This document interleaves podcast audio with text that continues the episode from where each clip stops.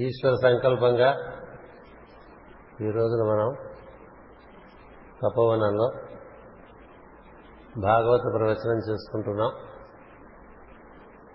భాగవతము సర్వకల్మషముల్ని కూడా హరించి వింటున్న వారికి దాన్ని వినిపిస్తున్న వారికి చక్కని స్ఫూర్తివంతమైనటువంటి పునీతమైనటువంటి ఒక స్థితిని కలిగిస్తూ ఉంటుంది. అందుచేత ఆదివారం సాయంత్రం భాగవతం చదువుకోమని భాగవతము మనకు అందించినటువంటి వేదవ్యాస మహర్షి భాగవతమునందే తెలియపరిచి ఉంచాడు భాగవతమునందే వేదవ్యాస మహర్షి భాగవతమును ఆదివారం సాయంత్రం చదువుకోమని. అది చిట్ట చివరి స్కంధాల్లో ఉంటుంది. ఆదివారం సాయంత్రం ఆరు గంటలకి గురుహోర ఉంటుంది. అంచేత గురుబోధగా జగద్గురు సర్వవ్యాపి సర్వశక్తిమంతుడు సర్వజ్ఞుడు ఆయనటి ఈశ్వరుని యొక్క సాన్నిధ్యం పొందడం కోసం భాగవతం చదువుకోవాలి. భాగవతం నుండి ప్రతిపాదించబడినటువంటి దైవము నిరాకారుడు ఆకారుడు కూడా. అతడు వ్యక్త అవ్యక్త స్వరూపుడు. అదృశ్యో వ్యక్త రూపస్య లగ్గతుడు అంటూ ఉంటాను కదా. కొంచెం ఇంగ్లీష్ రాకుండా చూసుకోవాలి. నిన్నంతా ఇంగ్లీష్ అలవాటు చేసుకోవాలి. అంచేత ఈ భాగవతం పద్యాలు చక్కగా చదువుకుంటే తెలియకుండానే భక్తి లోపలికి ఉద్భవిస్తుంది. నీకు ఊరికే కొన్ని శాంపుల్గా కొన్ని పద్యాలు కొద్ది వినిపించాను. అందులో రెండు దండకములు చదివి వినిపించాను భాగవతంలో రెండు దండకములు ప్రధానమైనటువంటి దండకములు. అందులో మొదటి దండకము తృతీయ స్కంధంలో ఉంటుంది. అది సృష్టి ప్రారంభంలో దేవతలందరూ ఇరవై నాలుగు తత్వాలు ఏర్పడినప్పుడు ఇరవై నాలుగు తత్వాలు కలిసి ఒక అండంగా ఏర్పడాలి. అలా ఏర్పడటానికి అప్పటికే వారి మధ్య సయోధి లేదు. సృష్టి ప్రారంభంలో ఉండే సమస్యలే సృష్టిలో కూడా బీజప్రాయంగా ఉంటూ ఉంటాయి. అంచేత సయోధ్య ఉండదు కదా? సయోధ్య ఉండకపోతే అప్పుడు అందులో దేవతలు భగవంతుని ఆరాధన చేస్తారు. శ్రీనాథనాథ జగన్నాథ నమ్రైక రక్ష సహస్రాక్ష నిరేజ పత్రేక్షణ దేవదేవ అంటూ అద్భుతమైనటువంటి స్తోత్రం. అది చేస్తే ఏం జరుగుతుందంటే మనలో మనలో ఉండేటువంటి సమస్త దేవతా ప్రజలు సమిష్టిగా పనిచేస్తున్నారు అంతేకాదు మన చుట్టూ ఉండేవాళ్ళు కూడా మనతో సహకరించి పనిచేస్తారు. ఏం చేత మనం ఎప్పుడు వారితో సహకరించి పనిచేసే బుద్ధి మన ఎందు ఉండటం చేత. అందరితో సహకరించి మనం పనిచేద్దామన్న బుద్ధి మనకు ఉన్నప్పటికీ మనకెవరు సహకరించట్లేదు అనుకోండి ఈ స్తోత్రం చేసుకుంటే సహకరిస్తాయి. ఇప్పుడు మేనేజ్మెంట్ థియరీలోకి పెట్టుకోవాలన్నమాట కదా? అందరూ కలిసి పని చేస్తేనే కదా పని అవుతుంది. అంచేత అలాంటి స్తోత్రము సృష్టి ప్రారంభంలోనే దేవతలు చేస్తే అప్పుడు దైవము అంతర్యామైనటువంటి దైవం వారిలోకి దిగి వస్తాడు. ఆయన్ని ఉరుక్రముడు అంటారు. ఎందుకు చెప్తున్నానంటే తృతీయ స్కంధం మీ దగ్గర నేను చెప్పలేదుగా అందుకని చెప్తాను అద్భుతంగా ఉంటుంది తృతీయ స్కంధం నుంచి భాగవతం. మొట్టమొదటి నుంచి వినండి ఇది నా నివేదన మీకు నివేదన. ఏం చేద్దంటే మీరు చదువుకుంటే మీకు అలా రాదు. మొట్టమొదటి నుంచి తృతీయ స్కంధం వినండి. పని కట్టుకుని సమయం పెట్టుకుని వినండి. పని కట్టుకుని సమయం పెట్టుకుని వినండి. చాలా రిపీటెడ్గా చెప్పిందే చెప్పి చెప్పిందే చెప్పి చెప్పిందే చెప్పి చెప్పుకుంటూ వచ్చి అది బాగా మనలో స్థిరపడాలి. సృష్టి నిర్మాణ కథే మన నిర్మాణ కథ కూడాను. అంచేత మనలో ఏది ఓదానుకోటి కలిసిరాడు కదా. ఒకటి ఒకటికి గొడవడదు అక్కడ శ్రీ వెంకటేశ్వర పాడతాడన్నమాట సకలము నీవే అంటే గతి అంటే అప్పుడు కుదురుకొస్తాయి మాట వింటున్నాయని మనం ఏది మన మాట విందు శరీరం మన మాట విందు ఇంద్రియాలు మన మాట వినవు. మనసు సరే చెప్పనే అక్కర్లేదు కదా? హృదయం ఒకటి చెప్తుంటే మనసు ఇంకోటి చెప్తూ ఉంటుంది. ఇంద్రియాలు అక్కడికి పోదా ఉంటాయి ఇక్కడికి పోదా ఉంటాయి కదా? శరీరం ఎక్కడికి పోతారో ఏంటో కూర్చుంటూ ఉంటుంది. కాలు నొప్పి అంటుంది నడుము నొప్పి అంటుంది తలకాయ నొప్పి అంటుంది కడుపు నొప్పి ఏవి కూడవుగా? సృష్టిలో ఉండే ప్రజ్ఞలన్నీ మానవ శరీరంలో ఉన్నాయి. అవన్నీ కూడి వస్తే కదా మన గతి. గతి అంటే నడక. కదా? అంచేత ఈ స్తోత్రం రోజు చేసుకోవటం అనేటువంటిది పెద్దలు ఇచ్చినటువంటి ఒక సందేశం. ఇది మా అదృష్టం కొద్దీ చిన్నతనంలో మా నాన్నగారు అలా ప్రతినిత్యం చదవటం వల్ల అది పట్టుబడిపోయింది. ఆ మధ్యలో వదిలేశాం. మళ్ళీ కదా? చదివేస్తే ఉన్నమతిపోయిందని మధ్య మధ్యలో మన ఇళ్ళలో పాతకాలం నుంచి వస్తున్నటువంటి సదాచారములు చక్కని స్తోత్రములని వదిలేస్తాం కదా? భజగోవిందం చదువుకోరుగా. చిన్నతనంలో మన తల్లిదండ్రులు భజగోవిందం భజగోవిందం గోవిందం భజ మూఢమతే ఎవడో మూఢమతే కదా నువ్వే కదా? సంప్రాప్తే సన్నిహితే కాలే నహి నహి రక్షతి దుఃఖం కరణే. ఇదేం రక్షించవరా? ఎవడే రక్షిస్తాడు. నువ్వు వాడిని పట్టుకోవాలి కదా గోవిందుణ్ణి. అదే ఈశ్వరుడు గోవింద అనేటువంటిది ఈశ్వర పదానికి ప్రత్యామ్నాయ పదం సినానిమస్ అంటారు సార్ ఈశ్వరుడే గోవింద అంటారు. ఎందుకంటే అతడే యజమాని అర్థం. గోవింద అంటే అర్థం యజమాని యజమాని అంటే ఈశ్వరుడు. అలాగే చెప్తారు కదా మాకులు ధనజన యవ్వన గర్వం. పొద్దున చదువుకున్నాం అనుకోండి మనకి ఏ గర్వం ఉండదు. యవ్వన గర్వం ఉండదు ధనం ఉండే గర్వం ఉండదు అంగబలం ధనబలం ఇవన్నీ చూసి గర్వపడుతూ ఉంటాడు కదా. దేహబలం చూసుకుంటూ ఉంటాడు. మాకురు ధనజన యవ్వన గర్వం హరతి నిమేషాత్ కాలాసనం. మరి ఇలాంటి తత్వం మనకు ఉందనిపించండి. కొంచెమై ఉంటాం. అంచేత ఈ స్తోత్రం మన వాళ్ళందరికీ తెలియాలనే ఉద్దేశంతోనే ఇది పారాయణ మొదలుపెట్టాను. ఇది పారాయణ మొదలుపెట్టిన దగ్గర చాలా చోట్ల పారాయణ చేసుకుంటున్నారు. అలాగే దశమ స్కంధంలో అక్రూర స్తవం ఏం చేత అక్రూరుడు కృష్ణుడు అతను నారాయణ భక్తుడు అంతర్యామి భక్తుడు సందేహం లేదు. కానీ అతడే ఈ కృష్ణుడు అంటే ఆయన నమ్మలేకపోతారు. అదే ఆయనకు పెద్ద సమస్య. అక్రూరుడికి చివరి వరకు సమస్య ఏంటంటే మొత్తం అంతా వ్యాప్తి చెందినటువంటి వాడు ఒక రూపంలోకి ఎందుకు వస్తాడని. ఎందుకు రాలేడు అని ప్రశ్న. కృష్ణుడు చేసేది అంటే ఏది సంభవం కాదు అన్ని సంభవమైన వాడికి ఏదైనా సంభవం. కదా? అసంభవం అనేటువంటిది లేని తత్వానికి ఇది సంభవం కాదని. అందుకని ఈ అక్రూరుడు చాలా ఇబ్బంది పడుతూ ఉంటాడు. అద్భుతంగా ఉంటుంది అక్రూరు కథ అక్రూరుడి కథ. అలా వెళ్తాడు ఆ బృందావనానికి తీసుకురావటానికి. వెళ్ళేప్పుడు దారిలో అవునా కాదా అవునా కాదా అనుకుంటూ వెళ్తాడు. అవునా కాదా అవునా కాదా నన్ను గుర్తిస్తాడా గుర్తించడా లేకపోతే కంసుడు పార్టీ తరఫున వచ్చాడు కాబట్టి నన్ను మరే విధంగా చూస్తాడో ఎన్ని భావాలతో వెళ్తాడు. క్రూరుడు అనుకుంటాడేమో అని బాధపడతాడు. క్రూరుడు అనుకుంటాడేమో అని భక్తుడే భక్తుడే కానీ కృష్ణుడు ఈ పిల్లకాయ వీడు భక్తులేడని బ్రహ్మకే పుట్టిందా? బాగా అంతటా వ్యాప్తి చెంది ఒక చోట కూడా అంటే he can be concurrently existing in a localised state and in a nominee present state అది అది కృష్ణతత్వంలో ప్రధానమైన విషయం. అంచేతే ఇక్కడ భాగవతంలో ప్రతిపాదింపబడినటువంటి కృష్ణుడు అంతర్యామి దైవము బహిర్యామి. కేవలం అంతర్యామి అనుకోబోకండి?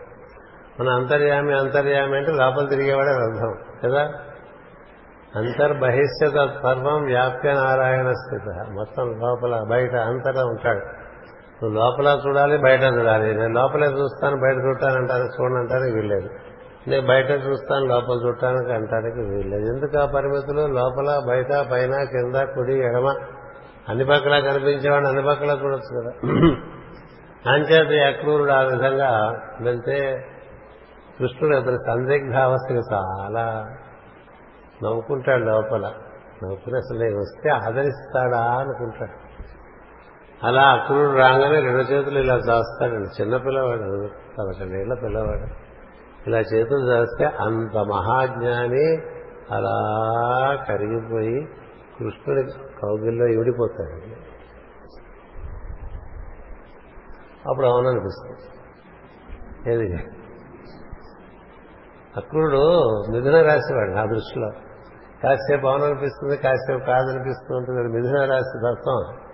ద్విస్వభావ రాశి టూ మైండ్స్ ప్రివేయింగ్ కాసేపు ఈయన మాస్టరే అనిపిస్తుంది కాసేపు కాదేమో అనిపిస్తుంది.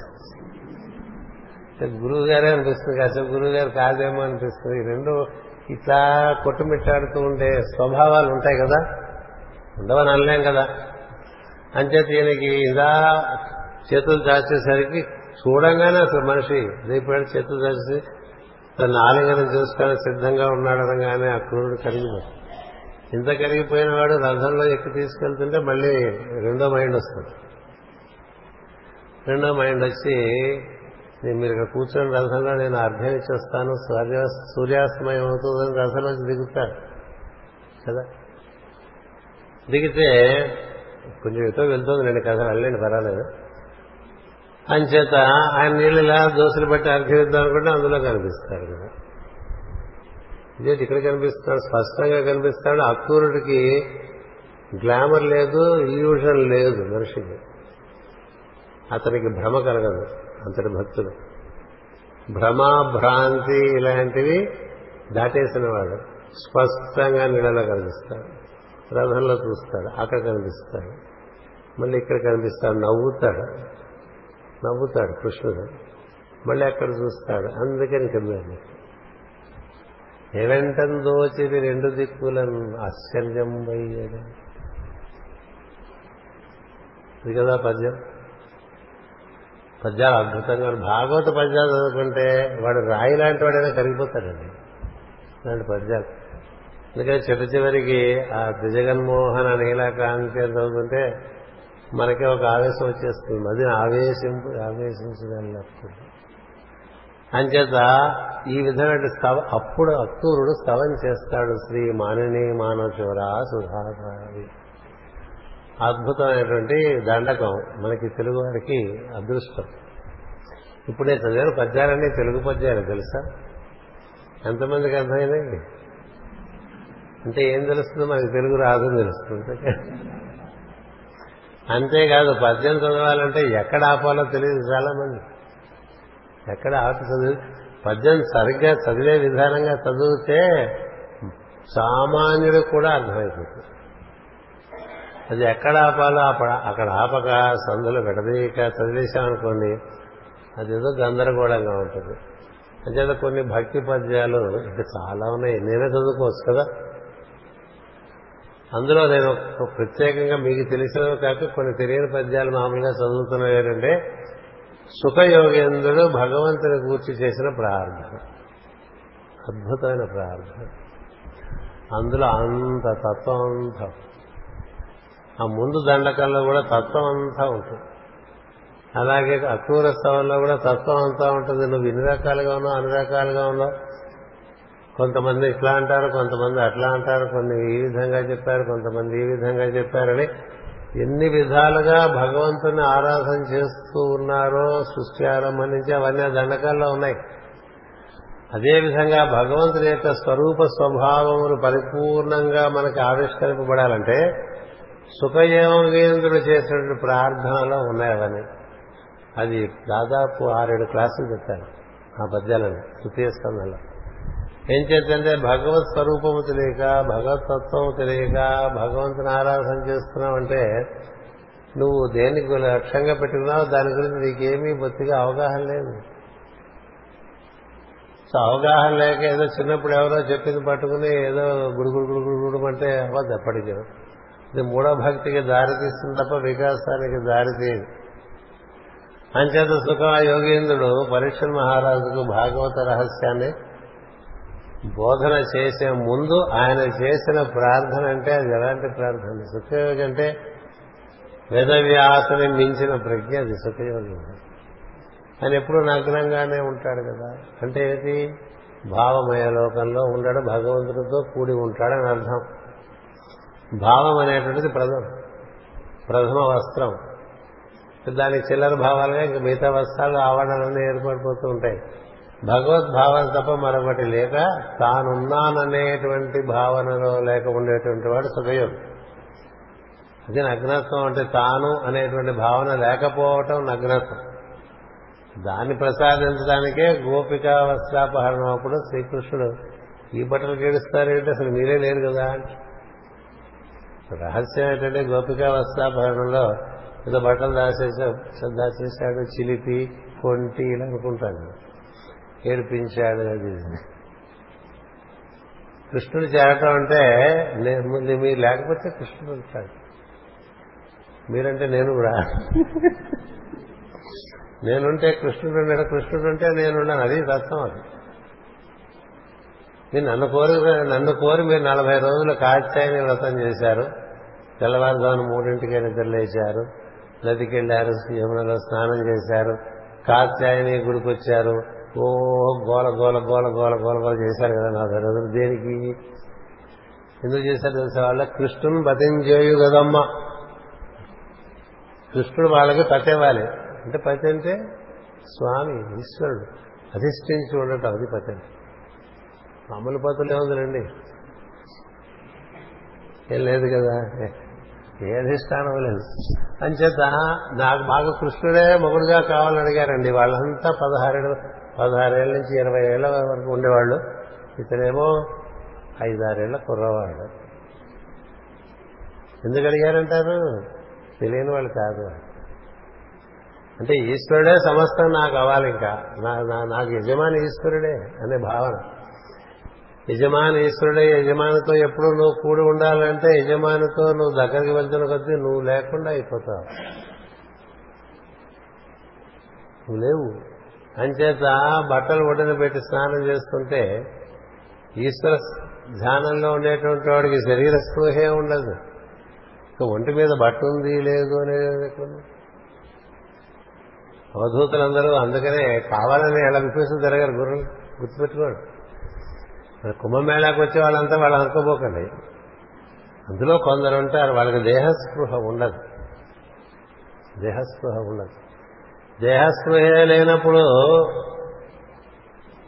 దేహముపై వస్త్రం ఉన్నదో లేదో స్పృహ ఎక్కడ ఉంటుంది ఎంచేత వారు తన్మయ స్థితిలో ఉండటం సాధారణంగా జరుగుతుంది.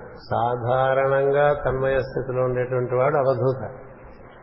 ఎంతో పట్టి పీకి పిలిచి లాగితే వస్తాడు లోకంలోకి అవధూత. అలా అతడు నగ్నము అంటారు. సుఖయోగేంద్రుడు అటువంటి నగ్న స్థితిలో ఉండేటువంటి వాడు. వేదవ్యాసునికి కూడా అందనంత అనుష్యూతమైన అనుభూతి సుఖయోగికి అందినట్టుగా వేదవ్యాసుడే భాగవతంలో రచించాడు. ప్రథమ స్కంధంలో వస్తుంది. తన కొడుకు తనకన్నా మించిన వాడైపోయాడు ఎంచేతంటే సుఖమహర్షి కోసం ఒకసారి చిన్నపిల్లవాడుగా ఆయన అలా బదరికాశ్రమం కదా. ఆ అడవుల్లో తిరుగుతూ ఉంటాడు. పిల్లవాడు ఎటెండిపోయాడు అని తండ్రి వెంటబడి వెళ్తాడు వేదవ్యాసు. సుఖమహేష్ అలా వెళ్ళిపోతూ ఉంటాడు. వెళ్ళిపోతుంటే అక్కడ ఆడవాళ్ళు స్నానం చేస్తూ ఉంటారు. ఆ సుఖయోగం చూసారా తన్మయం చెందుతారు. వాళ్ళు ఆయన్ని ఆయనకి ఆడవాళ్ళు లేరక్కడ. సరస్సు లేదు ఏమీ లేదు. చెట్లు లేవు పుట్టలు లేవు ఏమీ లేదు. ఒకటే ఉంటుంది. అనన్యత్ అనన్యత్వం. సరే అదే దారిలో ఈయన వస్తాడు ఎవరు? వేదవ్యాస మహర్షి. వస్తే ఈయన రాగానే స్త్రీలందరూ గబాబా వచ్చేసి చెట్టు చాటు దాక్కుంటారు. దాక్కుంటే అప్పుడు ఈ దారిని వెళ్ళారా ఎవరన్నా అంటే కుర్రవాడు వెళ్ళాడంట. ఇప్పుడు కుర్రవాడు వెళ్తే మీరు ఇలాగే ఉన్నారా అని అడుగుతారు మళ్ళీ రాయరు గానే చెప్తున్నాను. వాళ్ళు హాయిగా స్నానం చేస్తే అట్లాగే ఉన్నారు. వాళ్ళు మనలో ఏ వికార భావం లేకపోతే స్త్రీకి ఏ ఇబ్బంది ఉండదు మనతో. మనలో వికార భావం ఉంటేనే స్త్రీకి ఇబ్బంది కలుగుతుంది. అదే వాళ్ళకే ఇబ్బంది కలగలేదు అలాగే చూస్తున్న పేరు. మరి నువ్వు వచ్చావు చెట్టు దగ్గర దాక్కున్నావు. ఎందుకు అలా చేస్తారంటే నీకే అర్థం కావాలని చెప్పారు వాళ్ళు. నువ్వు మమ్మల్ని చూశావు. నువ్వు మమ్మల్ని చూశావు కదా? అక్కడ వస్తువులను చూశారు. స్త్రీయో పురుషుడో చెట్టో పుట్టో పామో కుక్కో నక్కో ఏదన్నా కానీ చూసావుగా చూసావంటే ఇటున్నావుగా? అతడిటు ఇటు లేడు. కాబట్టి అతడికి మేము లేవు. కాబట్టి మాకు ఏమీ లేనప్పుడు మేమందరం ఎవరూ లేనప్పుడు ఎలా స్నానం చేస్తున్నాం? అలాగే చేసుకోగలిగాం. నీవు నీకు మేము ఉన్నాం. కదా? అంచేత మాకు మళ్ళీ మా సిగ్గు మాకు వచ్చేస్తుంది ఇలా ఎందుకు చెప్తున్నానంటే సుఖయోగి భాగవతం చెప్పారంటే అది. భాగవతం ఎవరు సద్గురువులు? సుఖయోగి మైత్రేయ మహర్షి. మైత్రేయుడు సాక్షాత్తు విష్ణు స్వరూపుడైన భాగవతంలో కన్న పద్యం ఉంది. బట్టి పట్టుకోవాలి. సాక్షాత్తు విష్ణువే భూమి మీద ఉండటానికి నిర్ణయం చేసుకుని మైత్రేయ మహర్షి రూపంలో ఉన్నాడని వేదవ్యాసులే రాస్తారు. వేదవ్యాసులే? ఇంత గొప్ప విషయం అండి. మనం చదువుకోగానే మనకి భాగవతం అంటే గజేంద్ర మోక్షం ప్రహ్లాద చరిత్ర వామన చరిత్ర. అంతేగా అంబరీషోపాఖ్యానం ఈ నాలుగు తెలుసు. కొన్ని పద దశమ స్కంధంలో పద్యాలు తెలుసు. కానీ అద్భుతమైన విషయాలు మొత్తం అన్ని స్కంధాలు అంచేత మనకి భాగవత పరంపర తెలుసుకోవాలంటే ముందు సూత మహర్షిని తెలుసుకోవాలి. సూతుడు సౌనకాది మొదలకు భాగవతం చెప్తూ ఉంటే అందులో భాగంగా సుఖ మహర్షి పరీక్షిత్తుకు చెబుతూ ఉంటే అందులో భాగంగా మైత్రేయ మహర్షి బుధుడికి చెప్తుంటారు. వీరందరూ భాగవత మార్గమునకు గురువులు. భాగవతం ఇచ్చింది వేదవ్యాసుడు. ఆయనకు ఉపదేశం చేసింది నారదుడు. కథానాయకుడు అంతర్యామి అయినటువంటి కనబడనటువంటి తత్వము దాన్ని కృష్ణతత్వము అంటారు.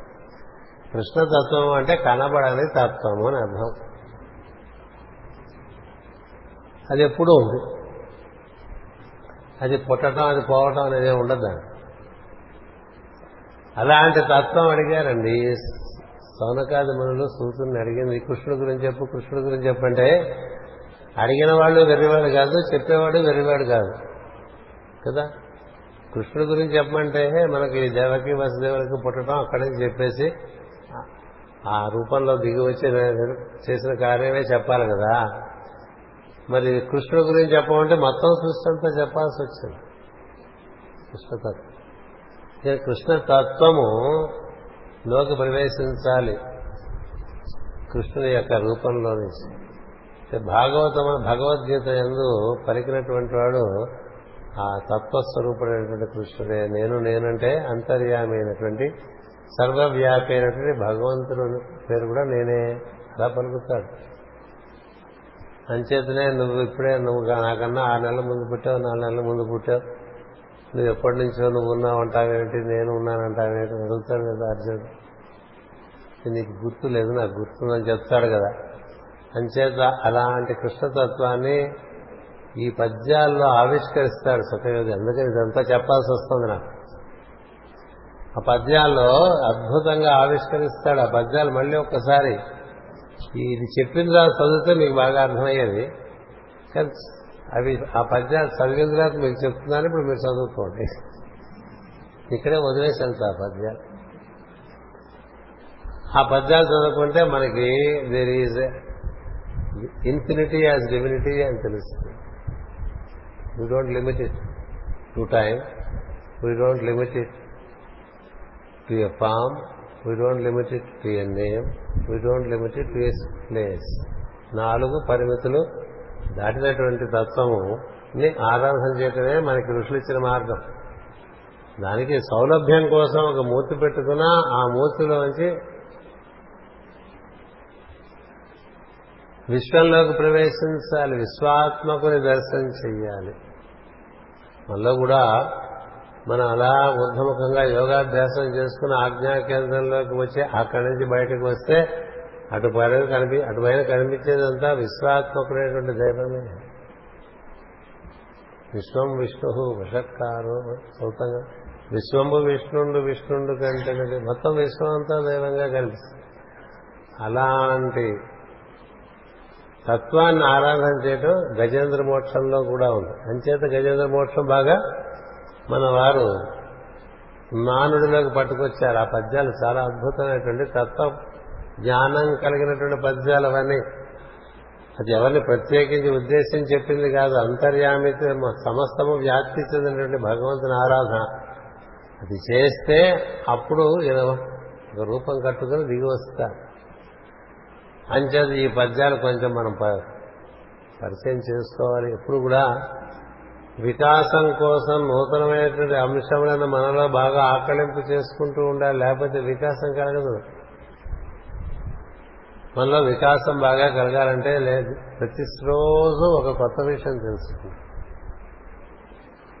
మనకి ఇప్పటికీ అంతా తెలుసు కదా అనుకోబోకండి. అంతా తెలియటం అనేది లేదు. ఏం చేత? సత్యం జ్ఞానం అనంతం. కదా అనంతమైనటువంటి జ్ఞానం. నువ్వు తెలుస్తున్న కొద్దీ నీకు వికాసం కలుగుతూ ఉంటుంది. బల్బలా వెలిగిపోతుంది లేకపోతే గులుగు ఎప్పుడు మాడిపోతుంది అంచేది మనకి రొటీన్లో మనకి ఏది సారలేదు అనుకున్న వాడికి ఇంకా వాడు వికాసం పెరగాలి. కదా? నహిజ్ఞానేన సదృశం పవిత్రమే విద్య అలా దైవాల్లో కలిసిపోయేంత వరకు జ్ఞాన సముపార్జన అనేటువంటిది అనునిత్యం జరుగుతూ ఉండాలి. అనునిత్యం. కడపలో పుట్టపర్తి నారాయణాచార్య వారి ఇంటికి వెళ్తే బాగా వృద్ధ ఆయన.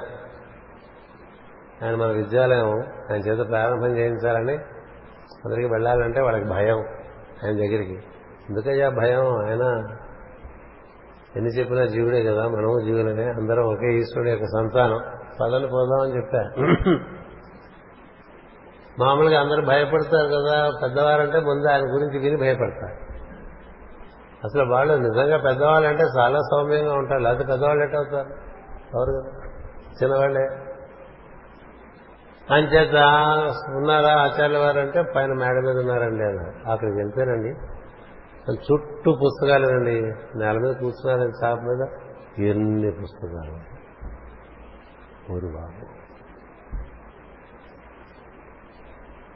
దండం పెట్టి గోత్రం చెప్పి తండ్రి పేరు చెప్పి పేరు చెప్పారు అంతే. వాళ్ళకి చాలా సంతోషం.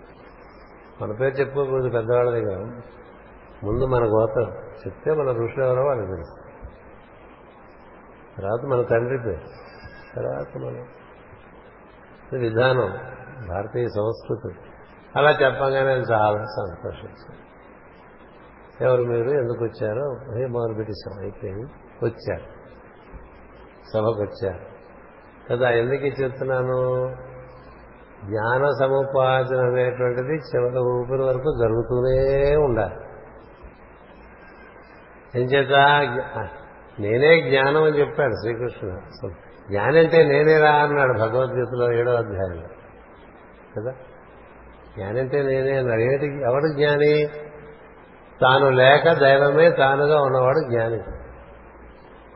అలా దైవమే తానుగా ఎవడు సమస్తము వ్యాప్తి చెందినటువంటి తత్వముతో అనుసంధానం చెంది అందులో ఇమిడిపోయినవాడు. వాడే జ్ఞాని. అంతేగాని ఏదో నాలుగు శాస్త్రాలు మూడు పురాణాలు పట్టుకుని ఊరికే ప్రపంచం మీద పడిపోయి హడావుడి చేసేవాడు కాదు జ్ఞాని కదా? పండితులు వేరు జ్ఞాని వేరు. పండితులు అంటే బాగా చదువుకున్న వాళ్ళని అర్థం అంతేగాని వారి లోపల తాను లేక దైవం ఉన్నటువంటి స్థితి అనేటువంటిది ఏర్పడి ఉండదు. కనుక వారు అలా ఉన్నవాడు ఎప్పుడు దైవంతో కూడి ఉండటానికి జ్ఞానంతో కూడి ఉంటాడు. దాన్నే దర్శిస్తూ ఉంటాడు దాన్నే వింటూ ఉంటాడు దానికే సేవ చేస్తూ ఉంటాడు ఎవరికి చేసినా. అది కాక పెద్దలు చెప్పింది అలా అనునిత్యం కొత్తగా కొన్ని కొన్ని తెలుసుకుంటూ. అంచేత ఈ ఈ పద్యములు ఆ విధంగా మనం ఆరాధన చేస్తూ ఇంకా నేర్చుకుంటూ ఇంకా నేర్చుకుంటూ ఇంకా నేర్చుకుంటూ మీ ఓపిక కొద్దీ మీ స్ఫూర్తి కొద్దీ. స్ఫూర్తి కొద్దీ సిలబస్ పెంచుకుంటూ ఉండాలండి. అది స్ఫూర్తి అయిపోయింది అనుకోండి చాలేదు చాలేదు. పెద్దానికి రాగే చాలేదు. ఇంతకన్నా అక్కర్లేదు. కొన్ని కొన్ని సిద్ధాంతాలు వచ్చేస్తాయి. కానీ జ్ఞానికి ఎలా ఉండదు? ఈ భాగవతంలో ఎన్ని వేల పద్యాలు ఉన్నాయండి? వేదవ్యాసుడు రచించిన భాగవతము కన్నా ఎక్కువ అనురక్తి కలిగించేటువంటి భాగవతము భగవత్ అనుగ్రహంగా పోతనామాత్ర నుంచి మనకు అందింది. ఇంత మధుర భక్తి మూలంలో లేదు.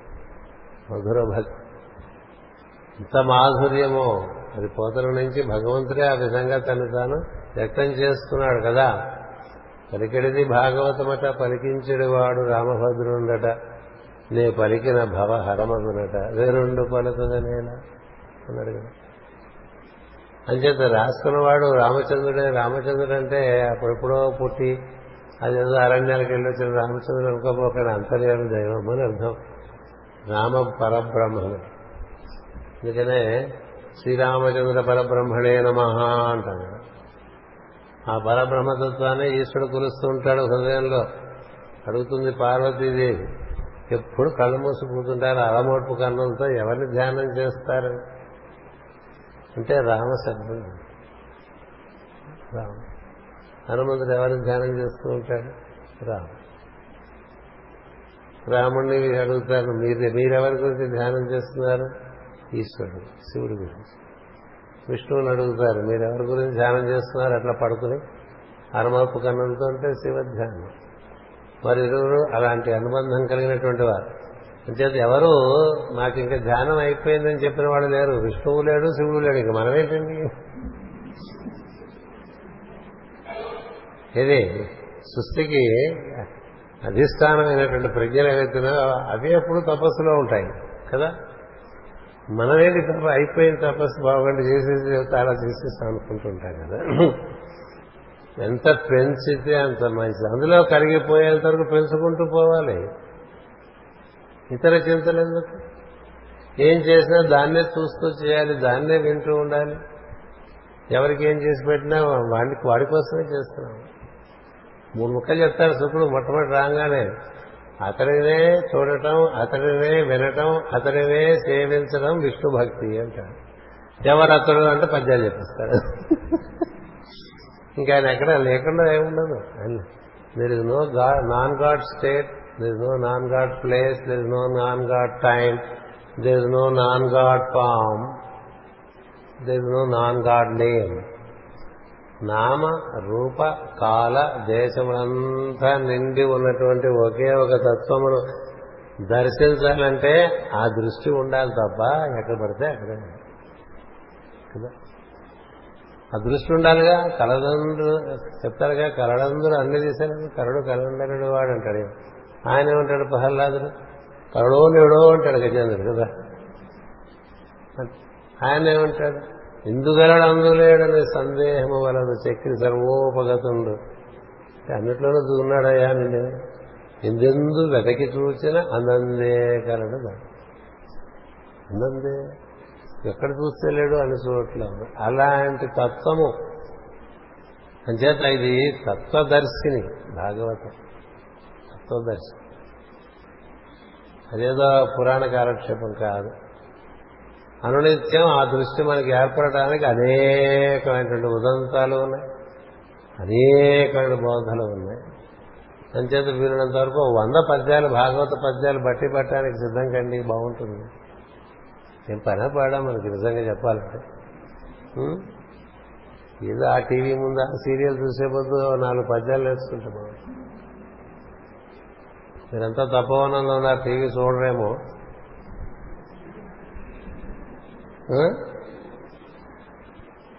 పద్యాలు నేర్చుకోండి. అదే ఇదంతా మీకు ఉపోద్ఘాతంగా నలభై నిమిషాలు చెప్పేశాను. ఇప్పుడు మనం మామూలుగా రోజు వారం వారం చెప్పుకున్నటువంటి కథ దక్షయజ్ఞం మీరు వింటున్నారు కాబట్టి నేను మళ్ళీ మొదటి నుంచి ఏం చెప్పుకురాను. ఏం జరిగిందంటే యోగ మార్గంలో యోగ మార్గాన్ని ఆశ్రయించి యోగ విద్యను ఆశ్రయించి సతీదేవి తను తాను ఊర్ధముఖంగా తీసుకెళ్ళి తానే సంకల్పించి అగ్నిని కల్పించుకుని దానిలో తాను ఆహుతి అయిపోతుంది ఆహుతి అయిపోతే రుద్ర పార్షదులు అంటే ప్రమథగణాలు వారందరూ ఆమెతో పాటు యజ్ఞానికి వస్తారు. వారందరికీ చాలా దుఃఖం కలుగుతుంది కోపం కలుగుతుంది. అంచేత వారందరూ ఆ యజ్ఞాలు చేసే చోటంతా ధ్వంసం చేయడానికి వెళ్ళిపోతారు. వెళ్తే భృగు మహర్షి దక్షిణాగ్ని అనేటువంటి ఒక అభిచార హోమం ఒకటి చేస్తాడు. ఆ హోమం గురించి చెప్తాను రెండు క్లాసుల నుంచి చెప్తున్నా. అదేమిటంటే బాగా ఇట్లా ఏదో మంచి దీక్షాయుతంగా ఏదో దైవం పూజ పునస్కారం హోమ అభిషేకం ధ్యానం అనుకుంటున్న వాడికి ఏదో కొన్ని ఆకర్షణలు ఈ ఈ ఆకర్షణ చూపించిస్తే వదిలేసి వాటి వెంట వెళ్ళిపోవటం అనేటువంటిది సహజంగా జరుగుతుంది కదా. అట్లా ఈ భృగు మహర్షి పూర్తించినటువంటి వారందరూ కూడా రుభువులని వారందరూ కూడా భోగాసక్తి కలిగించేటువంటి ప్రజ్ఞలు. మన ఎందుకు భోగాసక్తి ఉండటం చేతనే కదా ఇన్ని రకాలుగా సౌకర్యాలు ఏర్పరచుకుంటూ ఉంటాం. అయితే ఇన్ని సౌకర్యాలు ఏమున్నాయి? నైమిషారణ్యంలో సూత్రుడు సుఖమాష చెప్తున్నప్పుడు ఇట్లా మనకి విట్రిఫైడ్ ఫ్లోర్ ఈ సోఫా సెట్లు ఈ ఫ్యాన్లు లైట్లు ఉంటాయండి ఉండవు కదా. మనం ఇది కూడా పెట్టుకున్నాం. భోగానికి ఎప్పుడు అభ్యంతరం చెప్పలే సృష్టిలో. అయితే భోగం వల్ల మనసు వికారం చెంది ధర్మాన్ని నుంచి దూరంగా తీసుకెళ్ళే అవకాశం ఎక్కువగా ఉంటుంది అందులో. Susceptibility to fall into unlawful ways అనేది ఉంటుంది. జారుడు బండ లాంటి తప్ప నడ ఇట్లా నడుస్తుంటే జారిపోవచ్చు కదా. జాగ్రత్తగా ఉంటే జారకుండా వెళ్ళొచ్చు కదా. కానీ అట్లా ఉంటే బాగుంది కదా. సృష్టిలో భోగం ఉండటానికి అభ్యంతరం ఏం లేదు. అది మితిమీరి ఉండకూడదు. అందుకని ఈ రుద్రులు అందరూ కూడా రుద్రపాల అంటే రుద్రులు అనే ప్రజ్ఞ రుద్ర ప్రజ్ఞలు అన్నీ కూడా దీక్షాయుత ప్రజ్ఞలు అది కిందసారి రెండు తరగతులుగా చెప్తున్నాను. ఎందుకంటే మిగతా వారు కూడా ఇది వింటున్నారు కదా. వాళ్ళకి ఇదంతా మరి రెపిటేషనే అయినప్పటికీ పర్వాలేదు. మళ్ళీ మళ్ళీ మళ్ళీ మళ్ళీ చెప్పుకుంటూ ఉండాలి. అంచేత ఈ ఇంద్రియములు మనస్సు శరీరము ఎప్పుడు జీవుడు ఊర్ధలోకాల్లోకి వెళ్ళకుండా జాగ్రత్త పడుతుంటాడు. వాటి పనేది అందుకనే పొద్దున్నే నిద్ర లేవటానికి శరీరం ముందు ఒప్పుకోదు. మనం ప్రార్థన అంటే ఒప్పుకోంది ఏదే అంటే శరీరం. సార్ లేటుగా నిద్ర పట్టింది కదా కానీ పడుకోవచ్చు కదా అని చెప్తాం అలాగే ఇంద్రియాలు కూడా చెప్తూ ఉంటాయి. అక్కడికి పోతే బాగుంటుంది సండే ఈ క్లాస్ ఏంటి హాయిగా ఎక్కడ పోతే బాగుంటుంది. కదా? కదా మీకు అదృష్టం ఉంది. బెంగళూరులో ఎవరు ఎక్కడికి వెళ్ళలేరు. కదా? అందులో భగవంతుడి యొక్క సంకల్పం చాలా బాగుందనిపిస్తుంది. కదా? ఎందుకంటే ఎవరు ఎక్కడికి వెళ్ళలేరు కదా బెంగళూరులో మొత్తం భారతదేశంలో. ఆ విషయంలో బెంగళూరు మహానగరం చాలా ప్రత్యేకత వహించింది. ఎందుకంటే వెళ్ళటానికి ఎవరికీ ఉత్సాహం ఉండదు. అలాంటి చక్కని ట్రాఫిక్ జామ్లు ఏర్పాటు చేసి ఎవరింటో వాళ్ళు ఉండి వాళ్ళు చక్కగా ఎటు పోకుండా ఏమన్నా మంచి కార్యాలు కూడా చేసుకోవచ్చు లేదా ఇంట్లో పిచ్చి పనులు చేసుకోవచ్చు ఏదైనా చేసుకోవచ్చు. అంచేత ఈ రుద్ర పార్షదులకి ఎప్పుడు కూడా అవాంతరాలు వస్తూ ఉంటాయి ఈ రుభువుల వల్ల. ఈ రుభువులంతా కూడా దక్షిణాగ్ని నుంచి వచ్చారంటే దక్షిణాగ్ని అంటే దక్షిణముఖంగా ప్రవహించేటువంటి ప్రజ్ఞ శుక్ర వీర్యము శుక్రము దక్షిణంగా ప్రవహిస్తుంటే భోగలోకాల్లోకి ప్రవేశిస్తూ ఉంటాం. మన ప్రజ్ఞ కేవలం రతి సమయంలోనే ఓ- అధోముఖంగా ప్రవహిస్తుంది అనుకోపోకండి. మన ప్రజ్ఞ ఇంద్రియముల ద్వారా బాహ్యంలోకి ప్రవే ప్రవే ప్రసరిస్తున్నప్పుడల్లా అది అధోముఖంగా ప్రవహిస్తుంది. మనసు బహిర్ముఖమైన మనస్సు ఉంది అంతర్ముఖమైన మనస్సు ఉంది బహిర్ముఖమైన మనస్సు ఆధారంగా ఇంద్రియములు పట్టుకుని మన బాహ్యలోకంలోకి ఎలా దిగి వెళ్ళిపోతున్నంత అంటే దక్షిణముఖంగా ఎవరుంటారు దక్షిణంలో? మరణానికి దేవత ఉంటాడు యముడు కదా. అందుకని మృత్యుముఖంగా వెళ్ళిపోతూ ఉంటాడు దక్షిణాగ్ని అంటే అదే అర్థం. దక్షిణానికి అంటే మనం నిత్యం మన ప్రజ్ఞ అదలాగా దక్షిణముఖంగా వెళ్ళిపోతూనే ఉంది. వెళ్ళిపోతే ఏమిటి అక్కడ ఉంటుంది? బోర్డు ఒక చోట చివరికి డెస్టినేషన్. అక్కడ డెత్ మరణము. అది డెస్టినేషన్. దక్షిణంగా వెళ్తే మరణం ఉంటుందండి. అలా తీసుకుపోతే రుభవులు ఈ దక్షిణాగ్ని కారణంగా మనస్సు ఎప్పుడు అటే పోతుంటుంది కదా? ప్రార్థనలో కూర్చోబెట్టినా అది అదే పోతుంది. అంటే దక్షిణంగా పోతుంది. అందుకని ఈ భృగు మహర్షి ఈ రుద్రులను ఆపటానికి దానికి యాంటీడోట్ అనమాట ఇది. దానికి వ్యతిరేకమైన ప్రజ్ఞలు పుట్టిస్తాడు. భృగు అంటే మన ఆజ్ఞా కేంద్రం పరిపాలించేటువంటి మహర్షి. దక్షిణ యజ్ఞం తను రక్షించాలనే ఒక సంకల్పంలో ఉంటాడు. ఇది తప్పనుకోడు. ఎందుకని దక్షిణ దక్షయజ్ఞంలో ఉండేటువంటి ప్రధానమైనటువంటి అవలక్షణం ఏంటంటే అక్కడ ఈశ్వరునికి స్థానం లేదు. ఈశ్వరునికి స్థానం లేనప్పుడు విజ్ఞులు ఎవరు అక్కడ ఉండరు. బ్రహ్మ విష్ణువులు అక్కడికి రారు ఆ యజ్ఞాన్ని రారు. పిలిచినా రారు. అలా చేసుకోండి.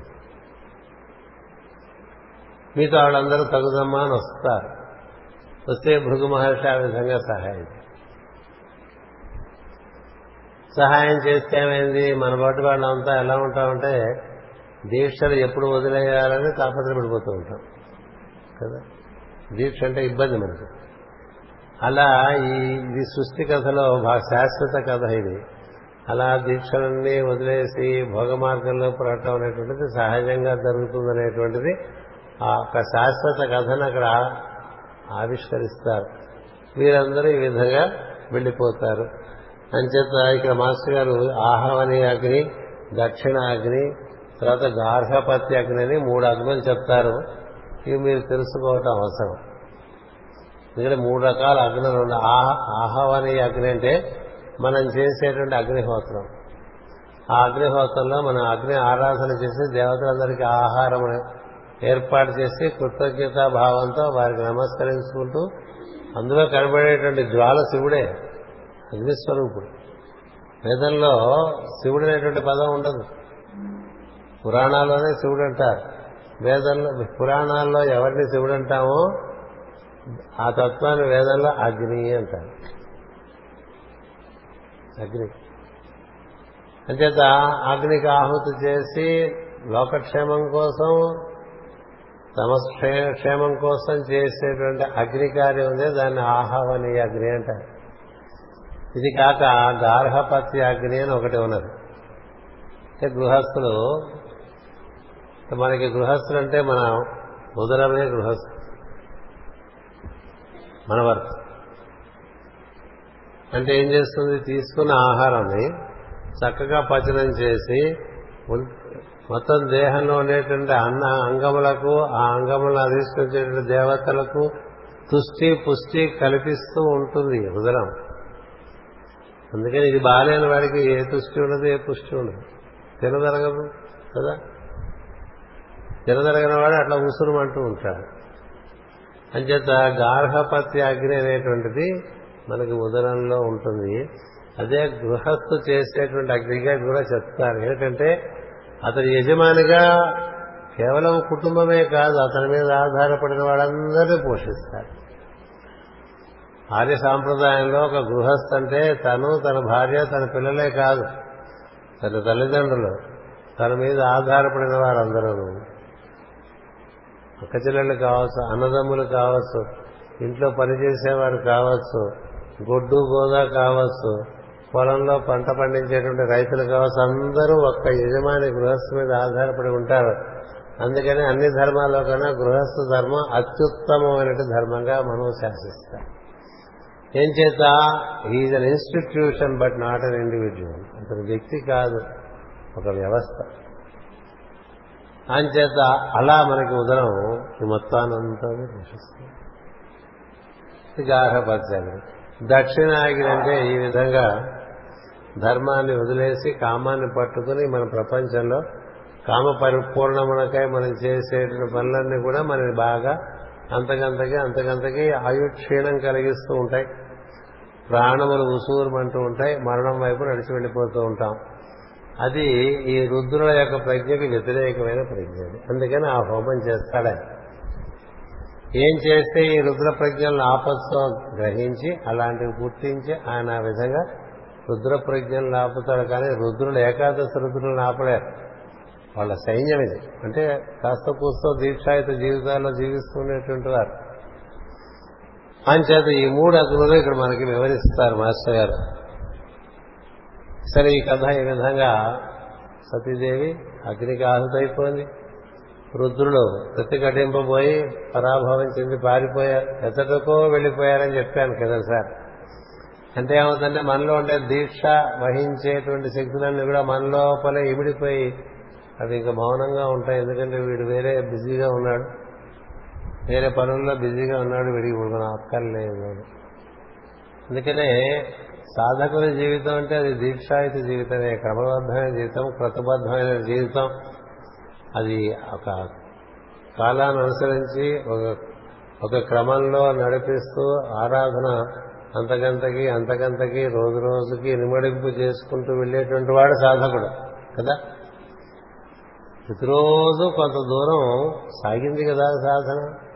బావిలో కప్ప రోజుకు అడుగు చొప్పున పైకి వస్తూ ఉంటే కొన్నాళ్ళకి బావి పైకి వచ్చేస్తుంది ఆ ఒక కప్ప అట్లా ఒక అడుగు పెరిగి మళ్ళీ కాదు రెండు అడుగులు పడిపోయింది అనుకోండి ఎప్పుడు బావిలోనే ఉంటుంది. అలా సాధకుడు పడిపోతూ ఉంటాడు. ఎంచేదంటే దీక్ష లేక. దీక్ష ఉన్న సాధకుడు పడిపోడు. అంటే there is no regression there is only gradual progression అది చెప్పడానికే తాబేలు కుందేలు కథ కుందేలు చేరదు కదా గమ్యాన్ని. తాబేలు చేరుతుంది ఎందుకంటే అది దీక్షగా అడుగులో అడుగేసుకుంటూ నెమ్మదిగా. ఇష్టాల్ ది ట్రాక్ మాకు నడుస్తూ. అంచేత వాళ్ళు కూడా వీడు ఎలాగో మన మాట లోపల జీవ ప్రజ్ఞకి ఇవన్నీ ఈ ప్రజ్ఞలన్నీ పనిచేస్తూ ఉంటాయి అనేది ఒక శాశ్వత కథ అక్కడ. ఉన్నది జరిగిన కథ ఒకటి ఉండగా. సరే అప్పుడేం జరిగిందంటే పిమ్మట నారదుడు శివుని కడకు పోయి సతీదేవి తండ్రిచే పరాభ పరాభవింపబడి దేహము విడిచిన వృత్తాంతమును చెప్పాను. ఉన్నాడు కదా మెసెంజర్ ఆఫ్ గాడ్స్ నారదుడు అంటే అద్భుతమైనటువంటి ప్రజ్ఞ సృష్టిలో పద్నాలుగు లోకాల్లో కూడా he commu he gets he's the one who does communications మనకి ఎంత కమ్యూనికేషన్స్ పెరిగిందండి మన దగ్గర ప్రపంచాన్ని భూగోళంలో ఇది వరకు పక్క ఊళ్ళో వార్త మనకు తెలియాలంటేనే రోజు పట్టేది. కదా?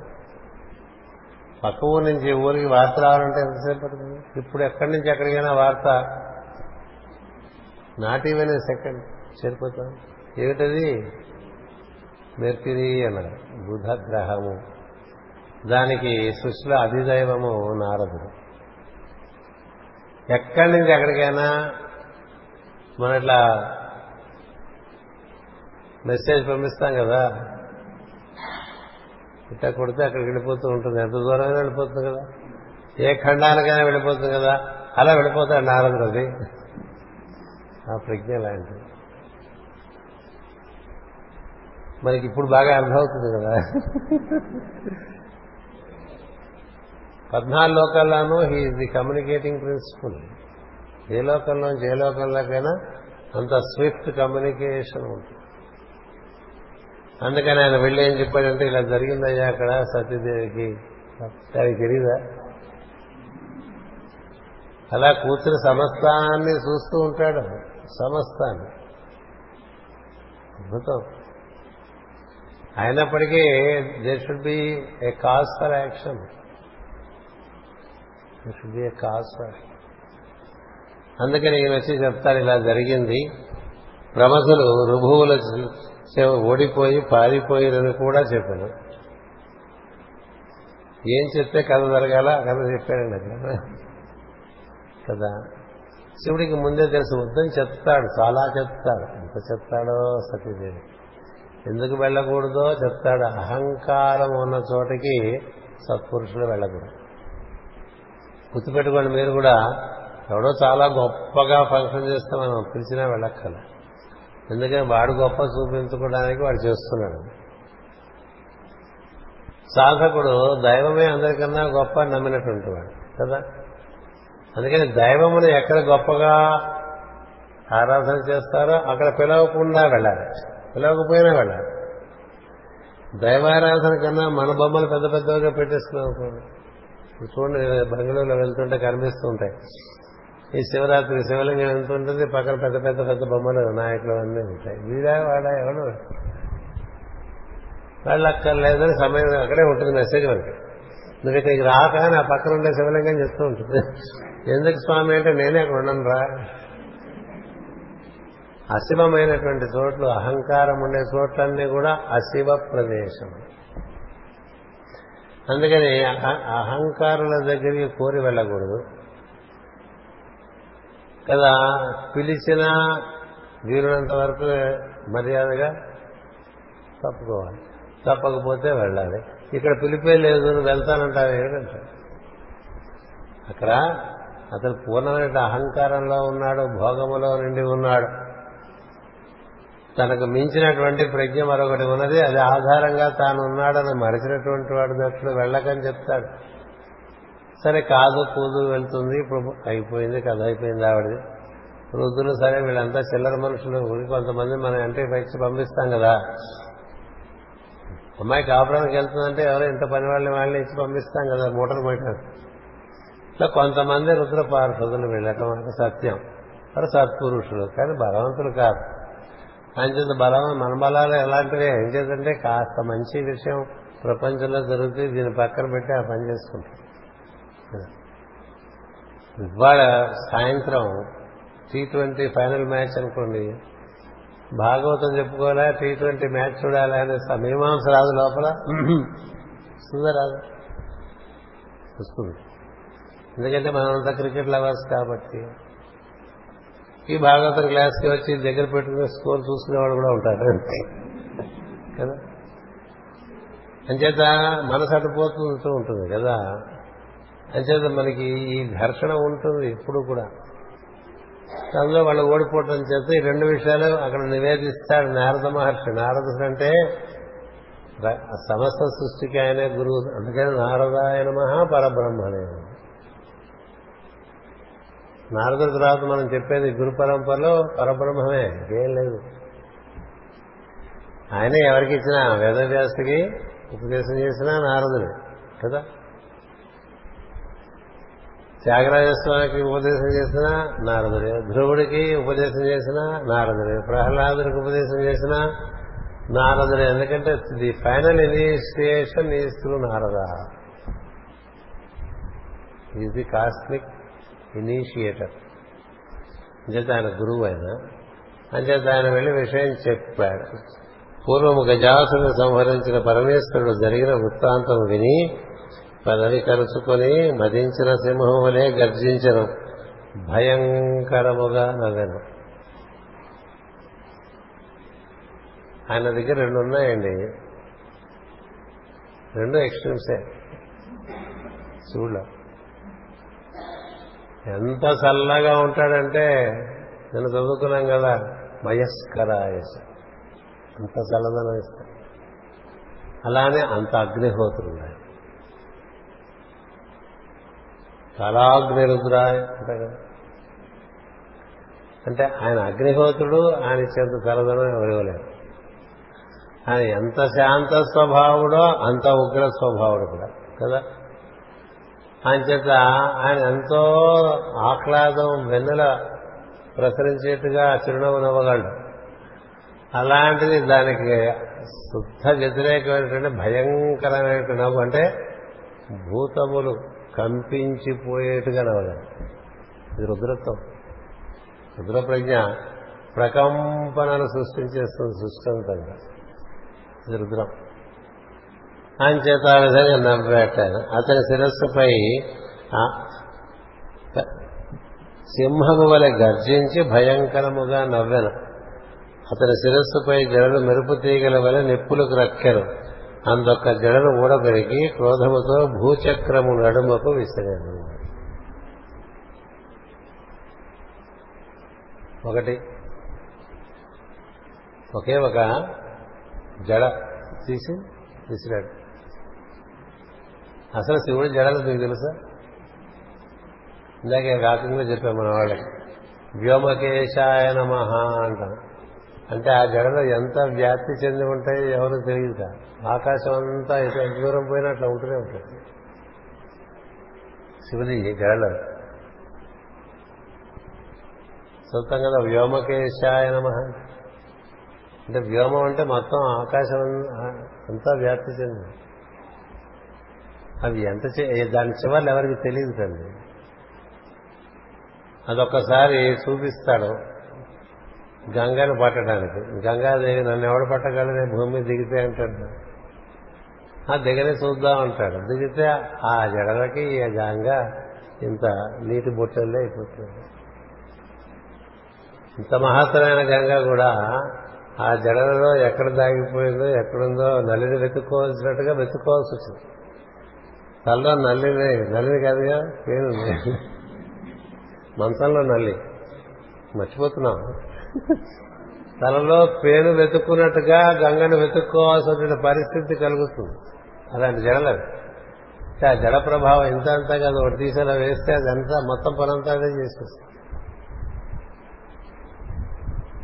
అంచేత అందులోంచి పుట్టుకొస్తాడు వీరభద్రుడు. క్రోధముతో భూచక్రము నడుమకు విసిరను అంటే అర్థం ఏంటో తెలుసా? ఆయన ఊరికి మౌంట్ కైలాస్ మీద కూర్చున్నాడని మనం చెప్పుకుంటాం కదా అదేం కాదు.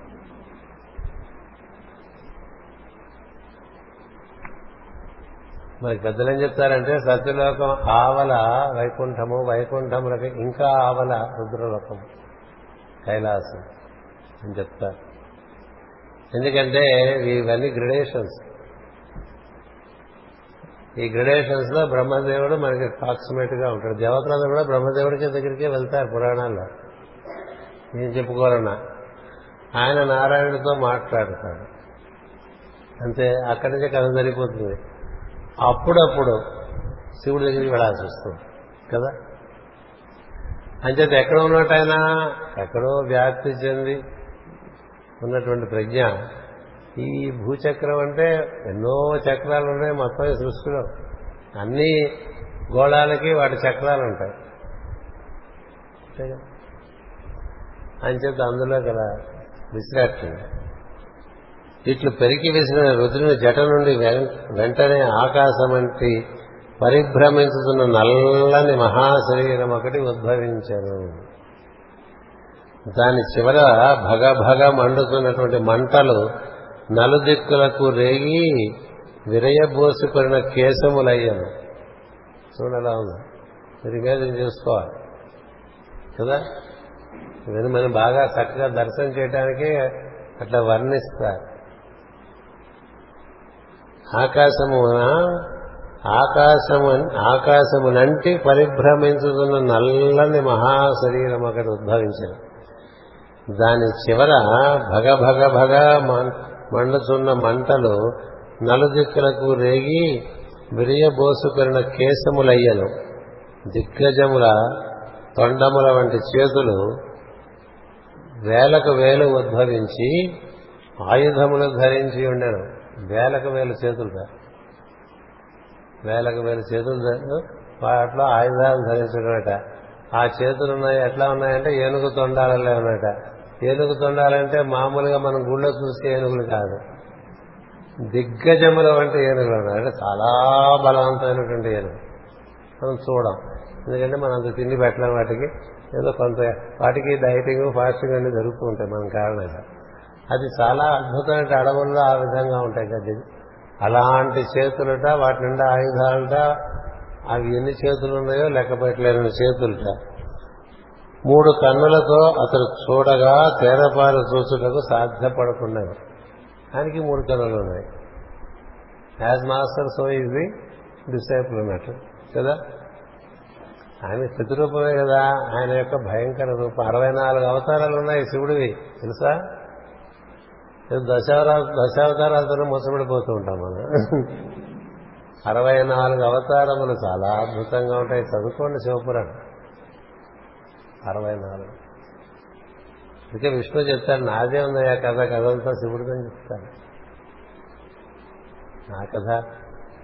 ఏదో కృష్ణ లీలలు విష్ణు లీలలు అనుభవకండి శివలీలలు ముందు మన లీలలు ఏ లీలలో కాదంట. నాకే అంత పట్టదు ఆయన లీలంటాడు అసలు ఆయన ఏం ఊహిస్తున్నాడో మనకు తెలియదంటాడు. నారాయణ ఏం ఊహిస్తున్నాడో బ్రహ్మకు తెలియదు కదా? ఒకళ్ళని మించిన వాళ్ళు ఒకళ్ళు అట్లా ఇచ్చారు మనకు చాలా రసానుభూతి కలిగించేట్లుగా. తత్వం ఒకటే కానీ వివిధమైన పద్ధతుల్లో అది వ్యక్తం అవుతూ ఉంటుంది. అంచేత మూడు కన్నులతో అతడు చూడగా తేరపాలు చూచుటకు సాధ్యపడకుండాను రంపముల వంటి కఠినమైన పలువలసతో వంపులు తిరిగిన కోరలతో పుర్రెల దండలతో ఎముకల దండలను వనమాలికలను కలిసి కంఠము అలంకరింపగా లోక భయంకరుడు వీరభద్రుడు రుద్రుని ప్రతిబింబము వలె ఉద్భవించాను. ఉద్భవించడం అంటే అర్థం ఏంటంటే అప్పటికప్పుడు అంటే ఎప్పుడు ఉంటాడు కనిపిస్తాడు అని అర్థం. ఉద్భవ అన్న పదంలో అర్థం అది. సముద్భవ అంటాం అప్పుడు. లలిత సహస్రం చదువుతూ సముద్భవ అంట అమ్మవారిని. అంటే ఉన్నది వ్యక్తమైంది అని చిరగ్రే కుండలోంచి అట్లా పుట్టుకొస్తుంది కదా? అట్లా ఉద్భవించాడంటే మామూలుగా పొటెన్షియల్గా ఉంటాడు. అవసరమైతే మేనిఫెస్ట్ అవుతాడు. పొటెన్సీ ఇస్ దేర్ ఉద్భవించారు శత్రు సంహారకుడైన వీరభద్రుడు తన వేయి చేతులను మోర్చి శివునకు మొక్కి నేనేమి చేయగలను ఆనతిండు అని పలికారు శంకరుడు ఇట్లా నేను నీవు బాహుశౌర్యము కలవాడవు మహాయుద్ధ కుశలుడవు. నా భటుల గుంపులకెల్లా నీవు సేనాపతిగా నియమింపబడితివి. కానీ మూడు సైన్యం ఈ రుద్ర ప్రమథగణాలు చాలా ఉంటాయి. ఎందుకంటే వాళ్ళందరూ ఇంకా ప్రపంచంతో సంబంధం లేకుండా శివుని ఆశ్రయించి ఉండాలనేటువంటి తపనతో ఉంటారు. ఇంక వాళ్ళకి ప్రపంచంతో ఏం సంబంధం ఉంది అది పట్టించుకోరు ప్రపంచాన్ని. నిజంగా శివభక్తులు పెద్ద ప్రపంచాన్ని పట్టించుకో వాళ్ళ ప్రపంచం ఈ ఆచారాలు ఇవన్నీ పట్టి ఎక్కడో ఎడవలనో చిన్న మట్టితో ఇంత లింగం చేసుకుని ఆరాధన చేసుకుని. బట్టలు వేసుకున్నాం వేసుకోలేదు. సంబంధం లేదు. కేశవులు సంస్కరించుకున్నాం సంస్కరించలేదు సంబంధం లేదు. వేళకి ఎంత తిందాం? ఏముండదు. వాడికి అనిపిస్తే తింటాడు అనిపించకపోతే తిండు. పడుకుందాం అనిపిస్తే పడుకుంటాడు లేకపోతే పడుకోడు స్నానం చేద్దాం అనిపిస్తే స్నానం చేస్తాడు లేకపోతే చేయడు. బట్ట వేసుకుందాం అనుకుంటే వేసుకుంటాడు లేకపోతే లేదు. ఈ పూజ రాసుకుందాం అనుకుంటే రాసుకుంటాడు అంత కంప్లీట్ ఫ్రీ విల్. ఏమిటి ఒక్కటే శివారాధన? అది ప్రధానం. మిగతావని అప్రధానం. ఇలా ఉంటారు. సో అలాంటి వాళ్ళందరికీ నేను నేను ఇప్పుడు లీడర్గా పెట్టాను. సేనా నాయకుడిగా నేను నియమిస్తున్నాను. నీవిప్పుడే బయలుదేరిపోయి దక్ష యజ్ఞమును ధ్వంసము చేసి దక్షుని చంపుము అన్నాడు ఇప్పుడు మరి ఏ నెగోసియేషన్స్ లేవని చెప్పేశాడు. ఎందుకంటే వీరభద్రతో చాలా నెగోషియేట్ చేయడానికి ట్రై చేస్తుంది దక్ష భార్య ప్రసూతి. కానీ శివాజ్ఞ. శివాజ్ఞ. అందరినీ ఆనందపరిచేటువంటి వాడు శంకరుడు. ఆయన చూసుకుంటాడు. అందరినీ ఎవరిని ఎలా ఆనందింప చేయగలిగో చేయాలో తెలిసినటువంటి వాడు. కానీ ఇప్పుడు పుట్టినటువంటి ప్రజ్ఞ కేవలం ఒక పనికే పుట్టింది. ఇట్ ఈజ్ అనే mission it has to fulfil that mission అంతే. దక్షిణ యజ్ఞము ధ్వంసము చేసి దక్షిణ సంపవు దక్షుడు అంటే అహంకార ప్రజ్ఞ. అది చస్తే అంతా బాగుంటుంది. కదా? జీవుడు మిగిలి అహంకారం చచ్చిపోయిందనుకోండి వాడు మహా అదృష్టవంతుడు. ఈ జీవుడు అహంకారంలో దూరిపోయి చచ్చిపోతే దాంతోపాటు వీడు నానా బాధ అనుభవించి మరణ బాధ అంతా అనుభవిస్తాడు. అంచేత బ్రాహ్మణ తేజస్సు జయం పరాదంటివా? అది కూడా క్లియర్ చేసేస్తున్నాడు బ్రహ్మహత్య పాత్రం కదా ఇవన్నీ మనకు చాలా ఉంటాయి కదా. అందుకని దక్షుడు ప్రజాపతి బ్రహ్మ నుండి పుట్టినటువంటి వాడు ప్రజాపతులలో బుద్ధుడు అయినటువంటి ప్రజాపతి కదా? అంచేత నీవు నా అంశమున పుట్టి ఉండటచే నీకేది అసాధ్యము కాదు. రుద్రాంశ లాంటిది. రుద్రాంశ. అందుకనే రుద్రాంశను జయించడం ఎవ్వరికి తరం కాదు. ఎవ్వరికి తరం ఆ జలంధరుని అందరికీ జయించలేకపోతారు. జలంధరుని జయించలేక విష్ణువు రకరకాల పన్నాగాలు పడతారు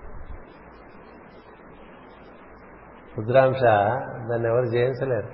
అలాగే కుజుడు కూడా రుద్రాంశే అంగారకుడు రుద్రాంశ. సరే మనకు తెలిసిన వాళ్ళు కుమారస్వామి గణపతి రుద్రాంశ. రుద్రాంశకు మరణమే లేదు అసలు. రుద్రాంశకు నశింపే లేదు. రుద్రాంశను జయించడానికి వీలు లేదు అలాంటిది యథార్థం అంచేత నీకు ఈ బ్రాహ్మణ దక్షుడు చాలా తపశక్తి గలవాడు మహత్తరమైన శక్తులు కలిగినటువంటి వాడు. పంచభూతములు తన అధీనంలో ఉంటాయి. సమస్త దేవతలు అతని అతని అధీనంలో ఉంటారు. అది భయం చేస్తే ఋషులు కూడా ఆయనకి వినమ్రులై ఉంటూ ఉంటారు. కొంతమంది అలా ఉండరు. ఉండని వాళ్ళలో దధీచి ఒకడు. దధీచి ఉన్నాయి. ఇప్పుడు బోధ చేస్తుంటాడు? తప్పని అతని బోధ చేస్తాడు కానీ వినడు. శ్రీ మహర్షి బోధ చేస్తాడు. వాళ్ళందరూ ప్రజాపతులే. అత్రి బోధ చేస్తాడు. కష్టపడి బోధ చేస్తాడు? ఎవరు బోధ చేసినా ఆయన వినే తత్వం కాదు. మేమే రైట్. అనే తత్వం. అదే వాడిని చంపేసే ధ్వంసం చేసి వాడు బ్రాహ్మణుడు ఎదురు చూసుకుంటానే పోని చెప్పాడు. శివుడు కోపముతో ఇట్లా ఆజ్ఞాపింపగా వీరభద్రుడు సంతోషించి అమ్మ మంచి పని మంచి పని ఇచ్చాడు గురుగారు అనుకున్నాడు. ఎందుకంటే ఈయన మొదలు పెడితే మరి ఆగలేడు. మధ్య మధ్యలో ఇది వద్దు అది కాస్త ఆపు అని చెప్తే ఆయనకి బాగుండదు. కొట్టేవాడు వాడిని ఫుల్గా కొట్టలేవారు కదా. అంతేనా?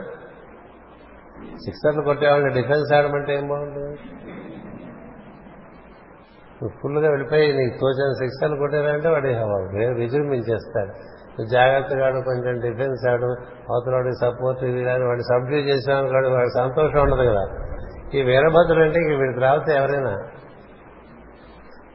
అంటే చాలా కొన్ని ప్రధానమైనటువంటి అంశాలు శివుడి నుంచి పుట్టుకొచ్చిన ఉన్నాయి.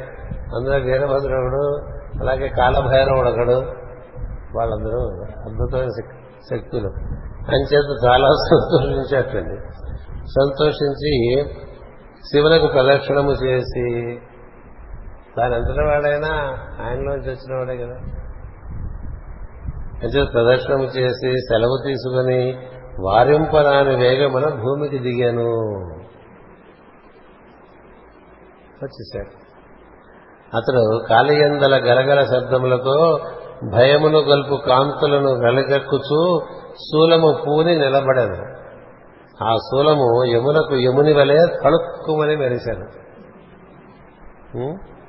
వాని వెంట గబగబ నడుచుతున్న ప్రమథ సైన్యములు పాదఘాతములచే తూలిన ధూళి ఉత్తర దిక్కు మొత్తం వ్యాపించి ధూసరితము చేసినది. దక్షుడును వాని సభ్యులను చూచి అది ఏదో భయంకరమైన చీకటి అనుకునేది. ఇంతలో చీకటి కాదు ధూళి అని ఎరిగి మిక్కిలి ఆశ్చర్యపడింది అచ్చట గల జనులు దేవతలు దక్షుడును భయపడి తమలో ఇట్లనుకొని ఈ ధూళి పుట్టుటకు కారణమేమి? ప్రళయవాయువులు వీచుట లేదు. దొంగలు దోచుకున్నటకై బయలుదేరి వస్తున్నారు అనుకుందుమా ఇది సమయము కాదు. భూమిపై ప్రాచీన బలహీన రాజు పరిపాలించుతున్నాడు వారి రాజ్యమున చోరబాధ లేదు. అతడు మహాతాపస శక్తి శాసన శక్తి కలవాడు. ఇది గోధూళి అనుకుందమా? గోవుల వచ్చు వేళ కాదు. కనుక ఇది ఇంకేమై ఉండవలను? కల్పాంత ప్రళయమై ఉండవలను. లేని సో ఇది ఉత్పాతము మరెప్పుడైనా పుట్టినదా? వారిట్లు తలచుచుండగా ప్రసూతి మొదలైన బ్రాహ్మణ కాంతలు ఇట్లనేది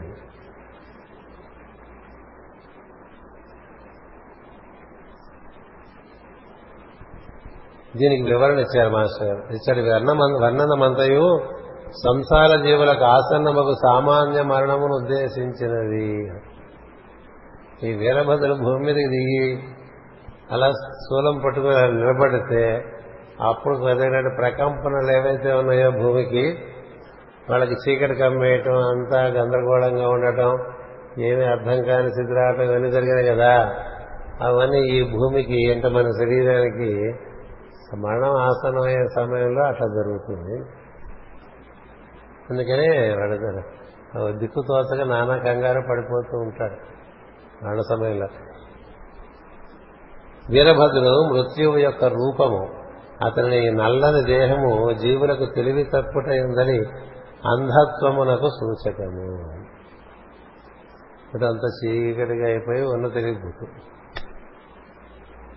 ఈ ఎరుకే కదా వెలుగంటే? వెలుగే ఎరుక. అంటే మన ఎరుక ఉందంటే వెలుగు ఉందని అర్థం. వెలుగంటే ఇక్కడ మనం చూసే లైట్ ఏం లోపల ఉండదు గుర్తుపెట్టుకోండి. ఎంత ఎరుక ఉంటే అంత వెలుగు ఉన్నట్టు అర్థం. అవేర్నెస్ అని the light is nothing but awareness ఆ అవేర్నెస్ అలా జారిపోతూ ఉంటుంది వాడి స్ఫూర్తి తప్పుతూ ఉంటుంది కదా. ఓ మారక స్థితి వస్తుంటుంది ఎటు మాట్లాడుతూ ఉంటాడు. అక్కడ ఏదో కనిపిస్తుంది అంటుంటాడు కదా? అదేదో వచ్చేస్తుంది అంటూ ఉంటాడు. ఇవే. అంచేత అతని నల్లని దేహము జీవులకు తెలివి తప్పుట ఎందుల అంధత్వమునకు సూచకము.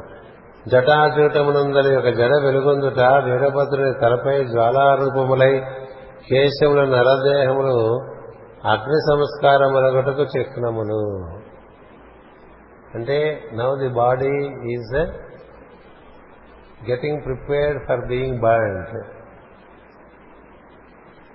అందుకనే తాపం పుడుతుంది ఒంట్లో.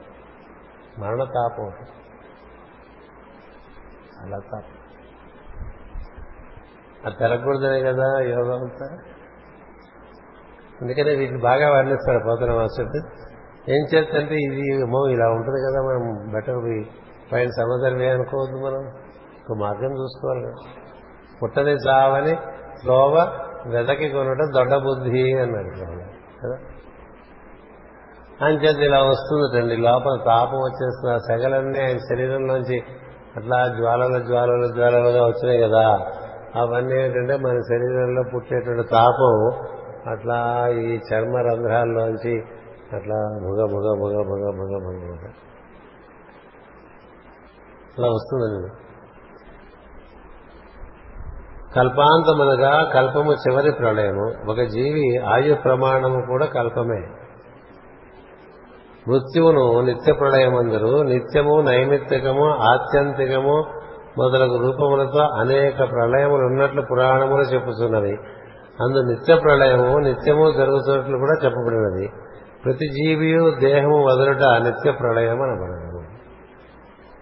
ప్రతి జీవి దేహం వదలట అక్కడ ఆ సృష్టికి ప్రళయం. ఈయన వెళ్ళిపోతే అదంతా పడిపోతుంది కదా? అది ఉండి అనుభవిస్తే నరక బాధ మరణ బాధ అంచేత మృత్యువు నరదేహములందని రజస్తమ గుణముల ప్రకోపం వలన కలుగు కలుగును కనుక సదస్సులు తమస్సు వచ్చినదనయు రజస్సు లేచుతున్నదనయు భయపడినట్టు వర్ణింపబడినది. ఒక పక్క తెలియపోతూ ఉంటుందండి అది తమస్సు. అంధతమస్సు అంటూ ఉంటాం అంధతమస్సు అంటే ఏంటి? కనపడదు ఏమీ కంటికి అందుకని అంధత్వం వస్తుంది ఆ చీకటికి వాడికేం కనపడదు అటు అటు చూస్తూ ఉంటాడు అందరు ఇక్కడ ఉన్నారా అని అడుగుతూ ఉంటాడు వాడు కనపడకే కదా. మా అబ్బాయి వచ్చాడా అంటూ ఉంటాడు.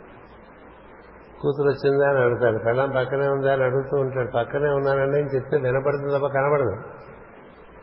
ఓ కనబడని స్థితి ఒకటి ఒక తాపం రజస్సు. అంటే బాగా వేడెక్కిపోతుంది లోపల తపన. పురంజన పాఖ్యానంలో కూడా బాగా వర్ణించాను ఇది. కదా? అన్ని చోట్ల మన ఋషులు కొంచెం దీని అప్పుడప్పుడు మనకు టచ్ ఇస్తూ వస్తారు. ఎంచేతంటే దీనివల్ల వీళ్ళకి భయం భక్తి లేకపోతే భయం అన్నా ఉన్నారు కదా అంచేత ఈ విధంగా మృత్యు ఆసనం అయినప్పుడు ఆ జీవికి అది ప్రళయం. ప్రతివాడికి కూడా. అంచేత ఈ వీరభద్రుడు రావటం అంటే మృత్యు కాలం మృత్యు రూపం మృత్యు ఆసన్నమైనటువంటి లెక్క. అది ఎలా తెలుస్తుంటే నీకు క్రమంగా లోపల ఇంద్రియములన్నీ కూడా వినపట్టం తగ్గిపోతుంది కనపట్టం తగ్గిపోతుంది రుచి తగ్గిపోతుంది స్పర్శ తగ్గిపోతూ ఉంటుంది. అన్నీ కూడా తిరోధానం చెందుతూ ఉంటాయి. మనసు అంతంత మాత్రంగా పనిచేస్తూ ఉంటుంది. ఏమీ గుర్తుండవు. డెమెన్షియా అంటున్నారు. అంటే the process of death has start అని అర్థం చేసుకోవాలి. కదా? If our mind goes abroad ఇక్కడి నుంచి వెళ్ళిపోతే ప్రజ్ఞ. మనం ఇక్కడ ఉన్నది ఏమిటి ఇంకా? మనం లేవు. కదా? ఏదో స్పందనాత్మైనటువంటి ఒక శరీరం ఉంటుంది. మనం లేవు. అందుకనే స్మృతి ఉండే శరీరం వదలటం ఒకటి. స్మృతిపోయే శరీరం వదలడం ఒకటి. స్మృతిపోయే శరీరం వదలటం మరణం. అది వస్తోందని తెలియగానే తన దాన్ని తను నిష్క్రమించడానికి మార్గం తెలుసుకుని వెళ్ళిపోవటం అమృతత్వ స్థితి కదా? అందుకే చెప్పుకున్నాం దేహంలోంచి బయటికి రావటం లంక లక్కయ్యలు అవన్నీ చెప్పాను. అంచేత అది తెలియదుగా వెళ్ళేవారికి? ఇక్కడ కూర్చున్న వాళ్ళు ఎవరికి ఋషులకు తప్ప మిగతా వాళ్ళందరికీ ఓ అంటే ఢమ్. తెలియదు. అని చేత అందరికీ ఈ విధంగా భయం వచ్చేసింది రజస్తమస్సు ఇవి రెండు విజృంభిస్తే అలా ఉంటుంది. జీవుడు అందుకని సత్వంలో ఉండి సత్వంలో సత్వాన్ని ఆశ్రయించి సత్వం ఆధారంగా నిత్య సత్వంలో స్థిరుడై ఉండాలి ఎప్పుడు. అప్పుడు త్రిభుజానికి ఆవల ఉంటాడు గుణములకు ఆవల ఉంటాడు. సత్వంలో ఉన్నా కూడా జీవుడు సుఖం కోరుతూ ఉంటాడు ప్రపంచంలో. కాస్త కిటికీదలు తెరుస్తారా? కాస్త ఏసీ వేస్తారా? లేకపోతే ఈ మస్కిటో కాయలు ఏమైనా పెడతారా? అని అడుగుతూ ఉంటాం కదా. నేను చేసేవి చెప్తూ ఉంటానండి. అంచేత ఏంటి? సుఖం కోరుతూ ఉంటాడు ఇప్పుడు జీవుడు ఆనంద స్వరూపుడు వెతుక్కుంటూ ఉంటాడు ఆనందం కోసం. కానీ ఈ సత్వంలో ఉన్నా కూడా అది ఉంటుందట. సుఖాన్ని కోరుతుంది సార్. సుఖం కోరకూడదా? కోరచ్చు. లేకపోతే ఆడకూడదు అది కావాలంటే సత్వానికి కూడా అతీతమై నిత్యసత్వం అనేటువంటి ఒక స్థితి అందులో కూర్చున్న వాడిని మరణం ముట్టుకోదండి. గుణములలో కూర్చున్న వాడికి పంచేంద్రియములో కూర్చున్న వాడికి పంచభూతములలో ఆనందిస్తున్న వాడికి మరణం ఉంటుంది. వీటన్నిటికీ మరణం ఉంది కాబట్టి అష్ట ప్రకృతులకి మార్పు ఉంది. నవమ ప్రకృతికి దానికి చలనం లేదు మార్పు లేదు. అది నిత్య సత్యం అదే అమ్మవారు. అందుకని ఎనిమిది ప్రకృతులు లోపల ఉంటారు అహంకార పురుషులందరూ కూడా. ఎందుకంటే అహంకారం పుట్టేదే మూడు గుణముల నుంచి పుట్టుకొస్తుంది. త్రిగుణాత్మకమైనటువంటిది అహంకారం. త్రిగుణాతీతమైనటువంటిది తత్వం. అది శుద్ధ చైతన్యము సత్యము. సత్చిత్ ఉన్నాయే? సత్యము చైతన్యము త్రిగుణములకు అతీతమైనటువంటివి అవి శాశ్వతమైనటువంటివి త్రిగుణముల లోపల ఉండేటువంటివన్నీ కూడా మార్పు చెందుతూ ఉంటాయి. జీవులందరూ త్రిగుణాత్మకులే. త్రిగుణ త్రిగుణముల ద్వారా పుట్టిన వాళ్ళు పంచభూతములతో శరీరములు ఏర్పరచుకుని పంచేంద్రియములను కూడా భగవంతుడిస్తే వాటి ఆధారంగా. చాలా ఇచ్చారు మనకు. అవన్నీ అసెంబ్లీ చేసి ఇస్తే అందులో మనం కూర్చున్నాం. వావి అవేవి శాశ్వతం కాదు. మనం శాశ్వతం. కానీ మనం కూడా ప్రళయంలోకి ఎప్పుడు వెళ్ళిపోతామంటే మూడు గుణముల్లో కూర్చుంటే వెళ్ళిపోతాం. మూడు గుణములకు అతీతంగా కూర్చుంటే మరణం దీనికి ఈ శరీరానికి జరుగుతుంటే వాడు చూస్తూ ఉంటాడు. There are persons who witness the death there are persons who die రెండు కదా? బ్రహ్మన్ గారు అలా కూర్చుని పొద్దునే వెళ్ళిపోతామని తెలిసి ఎంత సంబరంగా ఆయన వెళ్ళిపోయారండి యోగం అంటే యోగం అంటే తెలిసి అరవతలంటి పోసుకుని కొత్త బట్టలు వేసుకుని ఊళ్ళో అందరినీ హాయిగా పలకరించి ఏడవకుండా ఇంకా మళ్ళీ కనపడండి రేపు అని చెప్పకుండా ఆనందంగా గడిపేసి సాయంత్రం ఇంటికి వచ్చి హాయిగా కాళ్ళు చేతులు కడుక్కుని కూర్చుని ఆవిడ కూడా కూర్చోమన్నాడు పాపం. ఆవిడకేదో లోపల బుద్ధి పుట్టింది కాఫీ తెద్దామని వెళ్ళి అంతే. ఇక కూర్చున్నాను కూర్చున్నట్టు వెళ్ళిపోయాడు. ఆ తర్వాత గుర్తొచ్చింది శిష్యులకి గురువు గారు ఈ డేటు చెప్పారు రెండేళ్ళ క్రితం. మనం అప్పుడు తప్పకుండా రమ్మన్నారు ఆ రోజు. అని పరిగెత్తి వచ్చేస్తే ఇద్దరు ముగ్గురు అప్పటికేం లేరు. స్వచ్ఛందంగా వెళ్ళిపోవటం అనేటువంటిది యోగంలో సిద్ధి. అందుకు మనం ప్రయత్నం చేయాలి ఈ జన్మ కాకపోతే ఇంకో జన్మ ఆ జన్మ కాకపోతే ఇంకో జన్మ. కొంతమందికి సిద్ధించింది. మాస్టర్ సివివి గారు కూడా మే పన్నెండో తారీఖున వెళ్ళిపోతున్నారని చెప్పి వెళ్ళిపోయారు. ఇద్దరు అలా చెప్పి వెళ్ళిపోయిన వాళ్ళు మీకు కనపడరు. కదా? చెప్పి ధీమాగా చాలాసార్లు ఆయన ముందే వెళ్ళిపోయి వస్తుండేవారు. ఈసారి ఫైనల్గా వెళ్ళిపోతున్నాను రా అన్నారు. అదేం గురుగారు? అంటే రానన్నారు. అలా కాదు రావాలని రాను. మీకు చూపించాను. ఇందులోంచి బయటకు వెళ్ళిపోవచ్చు ఇందులోకి రావచ్చు అని. ఇప్పుడు మీకు ఆ విద్య కూడా ఎలా చేసుకోవాలో చెప్పాను. నేను వచ్చిన పని అనేది నేను వెళ్ళిపోతాను మే పన్నెండు. వెళ్ళిపోతున్నాను. వెళ్ళిపోతున్నానంటే వెళ్ళిపోతున్నారని తెలిసి వచ్చిన వారు కూడా ఉన్నారు. వాళ్ళ సమక్షంలోనే ఆయన వెళ్ళిపోయారు. చెప్పి వెళ్ళిపోయారు. అదే ఇలా వినపడ్డది వాళ్ళు మరణ గ్రంథులను అన్నింటినీ కూడా విడదీసుకుని దేహంతో ఉండే బంధాలన్నింటినీ విడదీసుకుని దేహంలో స్వచ్ఛందంగా ఉన్నటువంటి వాళ్ళు సంకల్ప మాత్రం చేత వెళ్ళిపోగలిగినటువంటి వాడు అది అందరికీ సాధ్యం కాదు. ఎందుకు సాధ్యం కాదంటే వారి తమస్సు రజస్సు సత్వము మూడు బంధించి ఉంచుతాయి ఈ మూడు బంధాలు తగ్గడానికే బ్రహ్మ గ్రంథి విష్ణు గ్రంథి రుద్ర గ్రంథి అంటూ ఉంటారు. ఆ మూడు అమ్మవారి అనుగ్రహంగా మనకి విడిపడాలని చెప్పుకుంటూ ఉంటాం లలిత సహస్రనామలు. ఈ మూడు విడిపడితే తప్ప మనకి ఈ భౌతిక బంధం దైవిక అధిభౌతికము అధిదైవికము ఆధ్యాత్మికం అని మూడు ఉంటాయి. ఈ మూడు బంధాలు దాటిన తర్వాతే జీవుడు మోక్ష స్థితిలో ఉంటాడు శరీరంలో ఉండవచ్చు ఉండకపోవచ్చు వేరే సరే ముక్త జీవుడు అంటే అలాంటి వాడు ఇక్కడ వీళ్ళందరికీ కూడా రజస్తమస్సులు కనిపించినాయి అంటే వాళ్ళలో ఉండేవే వాళ్ళకి కనిపిస్తాయి. అంచేత నానా గందరగోళం పడిపోతుంటే అప్పుడు ప్రసూతి దేవి అంటే దక్షిణ భార్య ప్రసూతి. ఆకూతి ప్రసూతి దేవహూతి అని ముగ్గురు కుమార్తెలు. ఎవరికి? స్వయంభువ మనోతి దేవహూతిని కపిల మహర్షికి ఇచ్చి పెళ్ళి కపిల కర్దమ ప్రజాపతికి ఇచ్చి పెళ్ళి చేస్తారు. ఆకృతి కథ ముందు వస్తుంది ప్రసూతి కథ ఇప్పుడు వస్తుంది అంచేత ఈ ప్రసూతి చెప్తోందనమాట తన్ను చూడవచ్చిన నిరపరాధిని అయిన సతీదేవిని తన కూతురులందరూ చూస్తుండగా దక్షుడు అవమానించి ఆపద కలిగించను అతడు చేసిన దుష్కార్యములకు ఇది ఫలిత ఫలితముగా వచ్చను. అంతటిదండి ఆవిడ సామాన్యం కాదు కదా. అందుకని మన పురాణాలు చదువుకోవాలి చాలా. ఈ భార్యలు భర్తలకు ఎంత అద్భుతమైనటువంటి సలహాలు చెప్తూ వచ్చారు. ఇప్పుడు కొన్ని విషయాల్లో ధర్మ సందేహం వచ్చినప్పుడు భార్యలను సంపాదించిన సందర్భాలు ఎన్నో ఉంటాయి. ఈ ప్రసూతి దేవి దక్షుడికి ఎప్పుడూ చెప్తూనే ఉంటుంది నువ్వు నీకు శివునితో ఉండే వైరం నీకు మంచిది కాదు. ఎప్పుడు చెప్తా కానీ ఆయన మొండివాడు. మాట వెళ్ళాడు అంచేత కోపించిన దక్షుడు తన పుత్రికతో విరోధము చాలక రుద్రుని కోపింపజేశాడు. ఆ రుద్రుడు జగత్సంహారకారకుడు అని. ప్రళయకాలమున రుద్రుడు జీవులను తన వాడి అయిన స్థూలమునకు గురుచి నిలుపును. పిడుగుపడినట్టు గంభీరమైన అట్టహాసము చేయను. ఆ నవ్వునకు దిక్కులు బ్రద్దలగును. దీర్ఘమైన తన కోరను కదిలించినతో తారాగణము రాలును. వివిధములైన ఆయుధములతో వారి నుండి వెలువడిన కాంతులతో అతని బాహువులు అలంకరింపబడి ఉండును. రోష భయంకరమైన భృపిటి అతి భయంకరమైన తేజస్సుతో నిండియుండును మబ్బులు విచ్చుకొనినట్లు జటాబంధములు విడిపోవును. అఖిల సంహార కాలమున రుద్రుడిట్లేయుండును చూసినట్లుగా చెప్పింది అన్నాడు.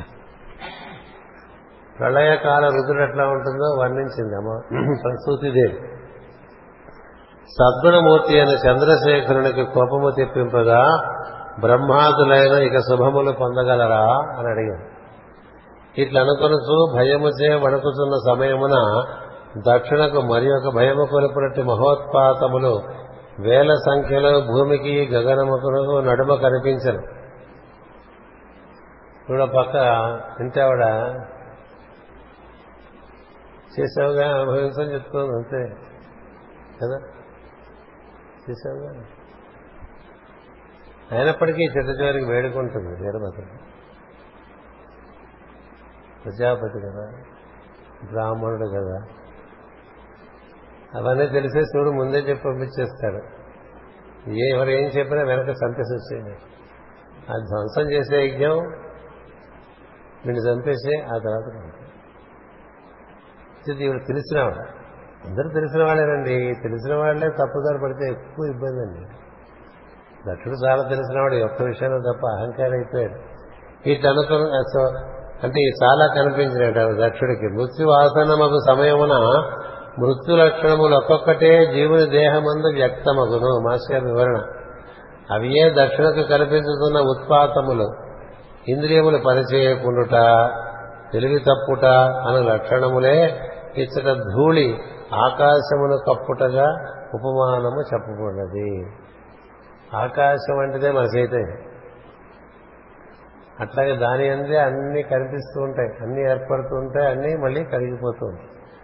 అంచేత ఎరుకకి ధూళి కప్పేస్తుంది తెలివి తప్పిపోయింది ఇంద్రియములు పట్టు తప్పిపోతున్నాయి వాటిలోంచి ఏమీ ఏ విధమైనటువంటి ఎరుక కనపడటం లేదు.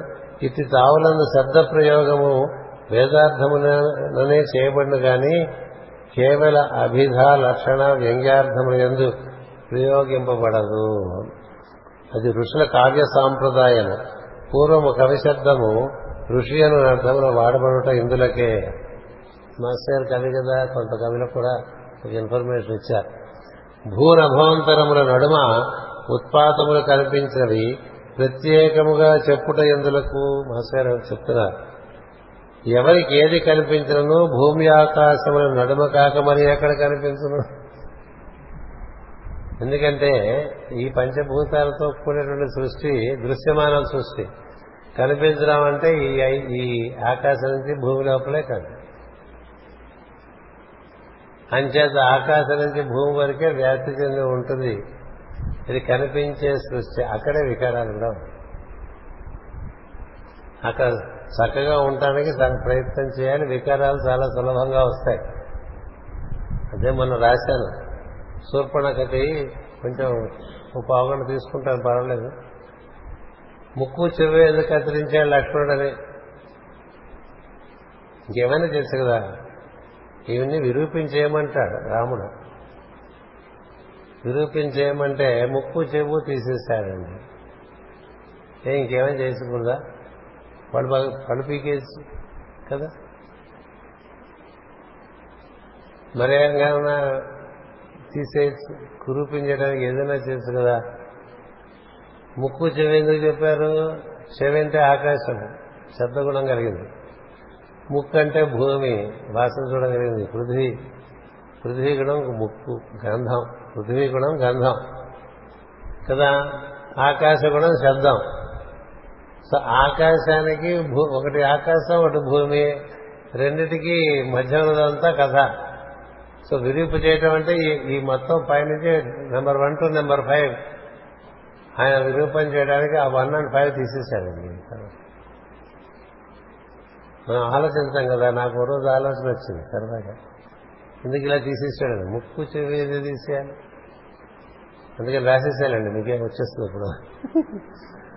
అలాగా ఈ కనిపించేదంతా కూడా ఈ ఆకాశం నుంచి భూమికి నడవనే ఉంటుంది కాబట్టి పాంచభౌతికమైన దేహమందు జీవుడున్నాడు కాబట్టి అందులో కనిపించే విషయంలో ఎందు ఈ వికారాలన్నీ గోచరిస్తూ ఉంటాయి.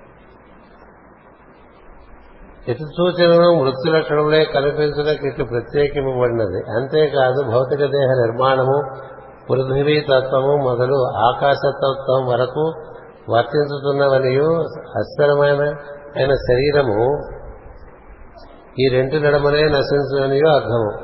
ఆకాశభూతములకు పైన మృత్యు ఉండుట ప్రజాసజ్ఞమున సాధ్యము కాదు. ఆకాశం పైన మృత్యు లేదు. పంచభూతాలు ఎందులోంచి పుట్టినాయో తెలుసా? తమస్సులోంచి పుట్టినాయి దాంట్లోంచే విజిబిలిటీ పుట్టింది. కాబట్టి ఇదంతా అస్వరము అన్నారంటే శాశ్వతం కాదన్నారు నశించేది నశ్వరము. ఈశ్వరుడు నశ్వరుడు. ఇది నశించేది ఈ నశించే దాంట్లో నశించేవన్నీ కూడా ఆకాశానికి భూమికి మధ్య ఉంటాయి కాబట్టి ఈ ఉత్పాతాలన్నీ ఆకాశం నుంచి భూమి నడుమ ఏర్పడి కనిపించినాయని చెప్పారు. అది బయట జరిగిన కథ ఒకటి ఉండగా మనలో కూడా మరణం అప్పుడు ఆకాశం నుంచి భూమి వరకు అంటే పంచభూతముల ఎందు పంచేంద్రియముల ఎందు మనకి తేడా పడుతూ ఉంటుంది. పంచ తన్మాత్రలు పంచ ప్రాణములు కొంచెం ఇబ్బంది పడుతూ ఉంటాయి సంకట పడుతూ ఉంటాయి. ఇవన్నీ ఈ విధంగా ఇబ్బంది పడుతూ ఉంటాయి. ఆ పైన మృత్యు లేదు కాబట్టి ఇంకా అక్కడేమి ధూళి ఉండదు ఉండదు. దాన్నే విరజ అన్నారు. ఇక్కడ ధూళి రాదు. ఆకాశం కావడం ధూళి రాదు పంచభూత. ఆకాశం పైన ఏముందండి ఏమంటే ఆకాశాలు మూడు ఉన్నాయి.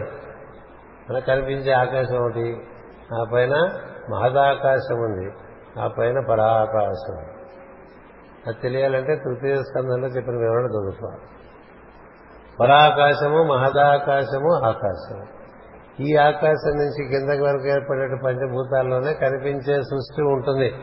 అది ఆ- పైన ఉండేదంతా కూడా అమృతం దివి.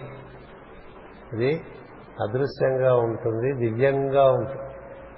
దానికి సాగు లేదు దీనికి సాగు ఉన్నది. అంచేత అప్పుడు దేవతలను ఈ కాబట్టి రుద్రుని అనుచరులు నానా విధములైన ఆయుధములు ధరించి నల్లని పంచని రగ్గుల పొట్టివారి రూపములు దాల్చి భయంకరులై మొసలి పొట్టలు ధరించి యజ్ఞశాల ప్రదేశములకు పరుగులు పెట్టి నలుదశల నుండి కలియబడి నేను మీకు ఈ రోజున దక్షుడు సంహరింపబడే వరకు చెప్పేస్తా సగంలో ఆపకూడదు. ఏం చేయాలంటే ఇప్పుడు దీన్ని సగంలో వదిలి వెళ్ళటం అశుభకరం. అంచేత మీకు ఆలస్యమైనా మీరు దక్షం సంహరింపబడే వరకు వినవలసిందే ఈ పూట. అది నాకు అడ్వాంటేజ్ అయింది ఇప్పుడు కూడా ఉపాఖ్యానాలు కొన్ని కొన్ని చోట్ల ఆపడం ఈ కథ కూడా అంతే. ఇప్పుడు ఇలా ఇప్పుడు ఎనిమిదిన్నర అయిపోయింది ఆపేద్దాం అంటాం ఇది లేదు. అలా వీరభద్రుని వదిలేసి మనం వెళ్ళిపోకూడదు ఆయన పని అయిపోయి వెళ్ళిపోవాలి. కదా అలా వాళ్ళు ఇంకా విజృంభించేశారంటే నాయకుడు వాడు ఉంటే సైన్యం బాగా విజృంభించేస్తుంది కదా? నానా విధ ఆయుధములు జీవుని నానా విధ వేదనలు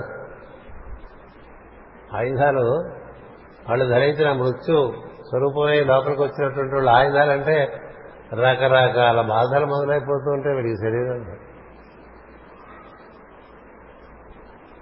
అది తట్టుకోవడం చాలా కష్టం. ఓ పురాణంలో రాస్తారు మరణం అంటే ఎలా ఉంటుందంటే లక్ష మండ్రగబ్బలు ఒక్కసారి కరిస్తే ఎట్లా ఉంటుందో అట్లా ఉంటుంది. ఆ తర్వాత ఆలోచించుకుని ఒక్కతేనే చాలు మనకి. మండ్రగబ్బ అంటే మరి చాలా పెద్ద విషయం. అటువంటి లక్ష మండ్రగబ్బలు కరిస్తే ఎలా ఉంటుందో అలా ఉంటుంది కండి మనకు అలా పొడుస్తూ ఉన్నట్టుగా ఉంటుంది. కత్తులతో పొడుస్తున్నట్టుగా ఉందని రాశారు కదా.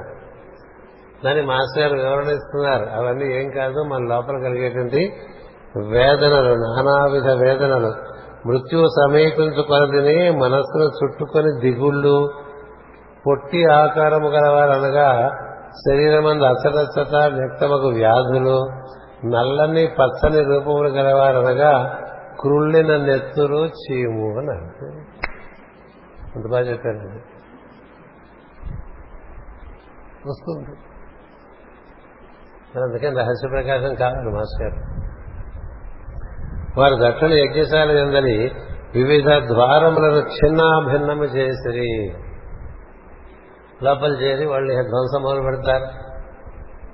ఏ అక్కడి నుంచో బ్లీడ్ అవుతూ ఉంటుంది. కదా? ఆ బ్లీడింగ్ మొదలైపోయిందండి అంటాడు.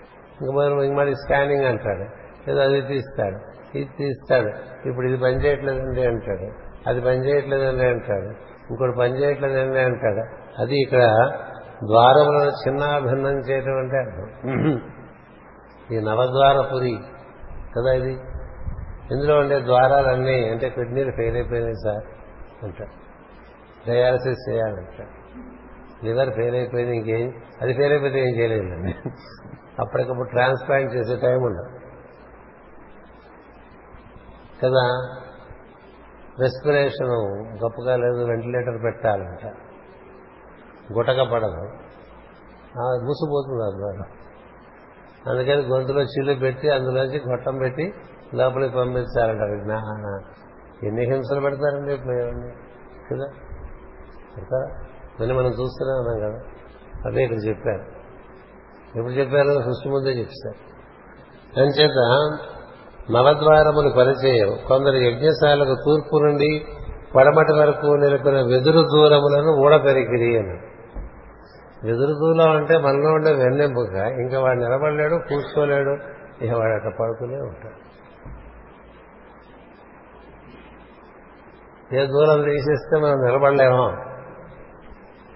అందుకని మనం దూలం తీర్చేస్తారంటుంటారు కదా. దూలం. అదే కదా సెంట్రల్ కాలం మతాధారంగా అన్ని నిలబడి ఉన్నాయి. అవి ఓడపీకేస్తుంది. వెన్నెముక పని చేయకుండుట అన్నారు మాస్టర్ బ్రాకెట్లో.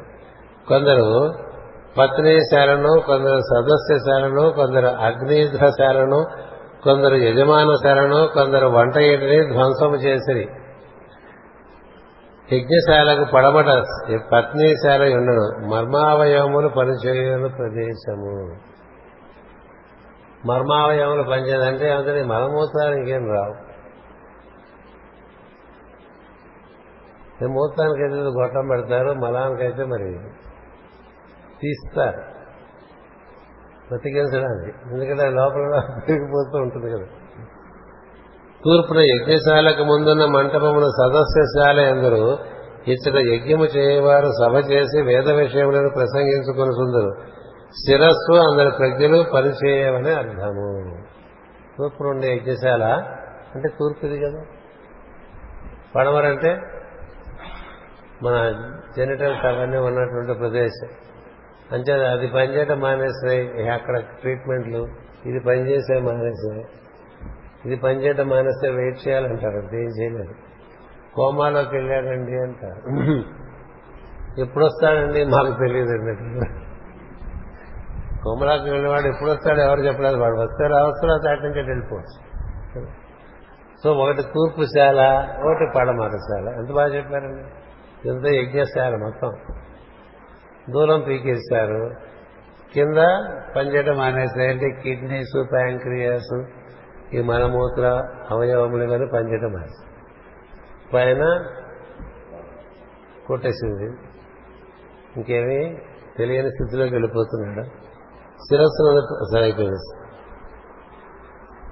సదస్యశాలకు ముందు హవిర్ధానశాల ఉండదు. అనగా నోరు.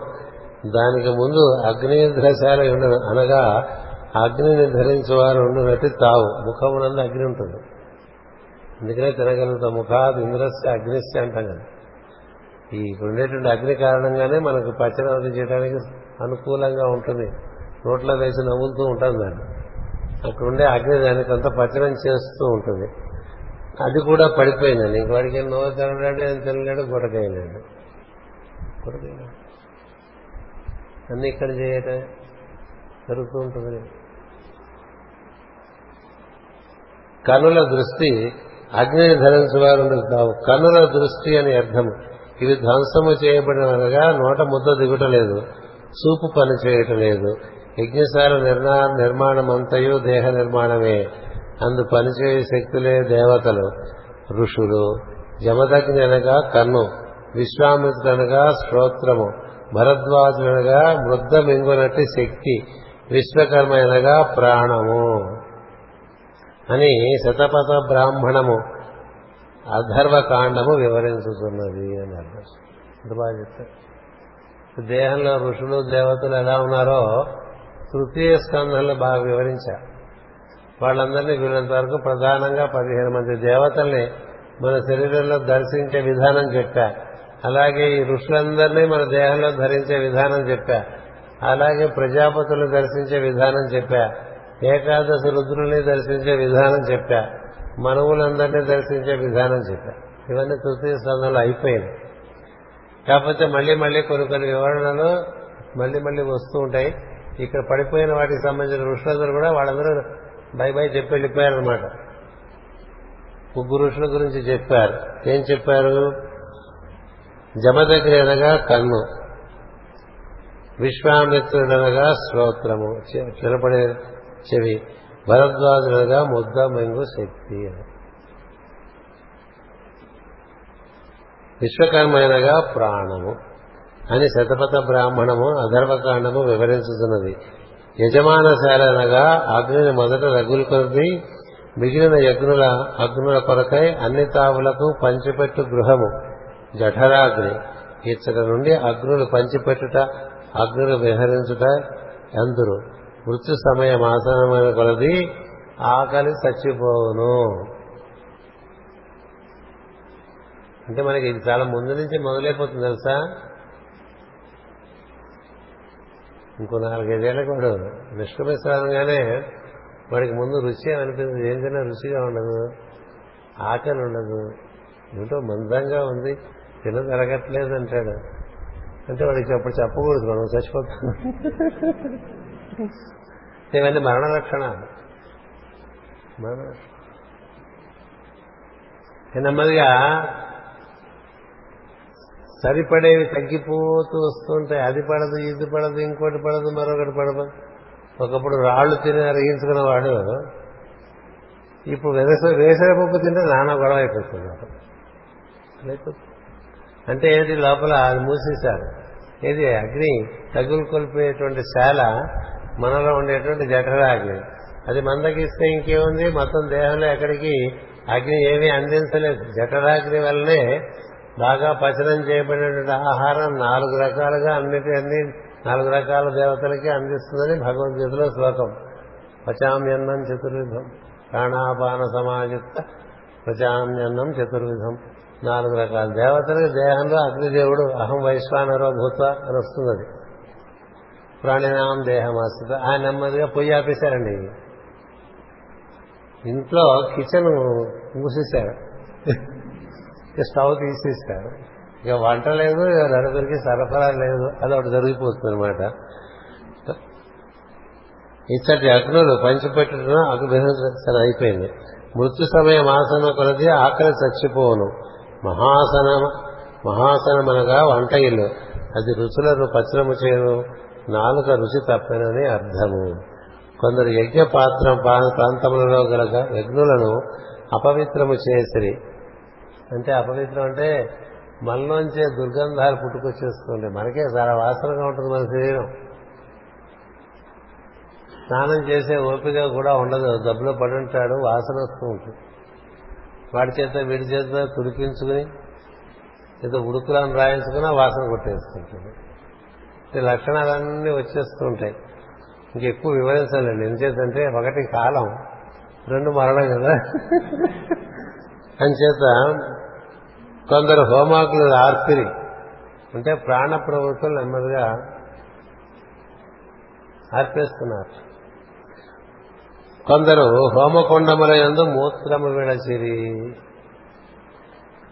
అంటే మూత్రపిండములో మూత్రము నిలిచిపోయింది.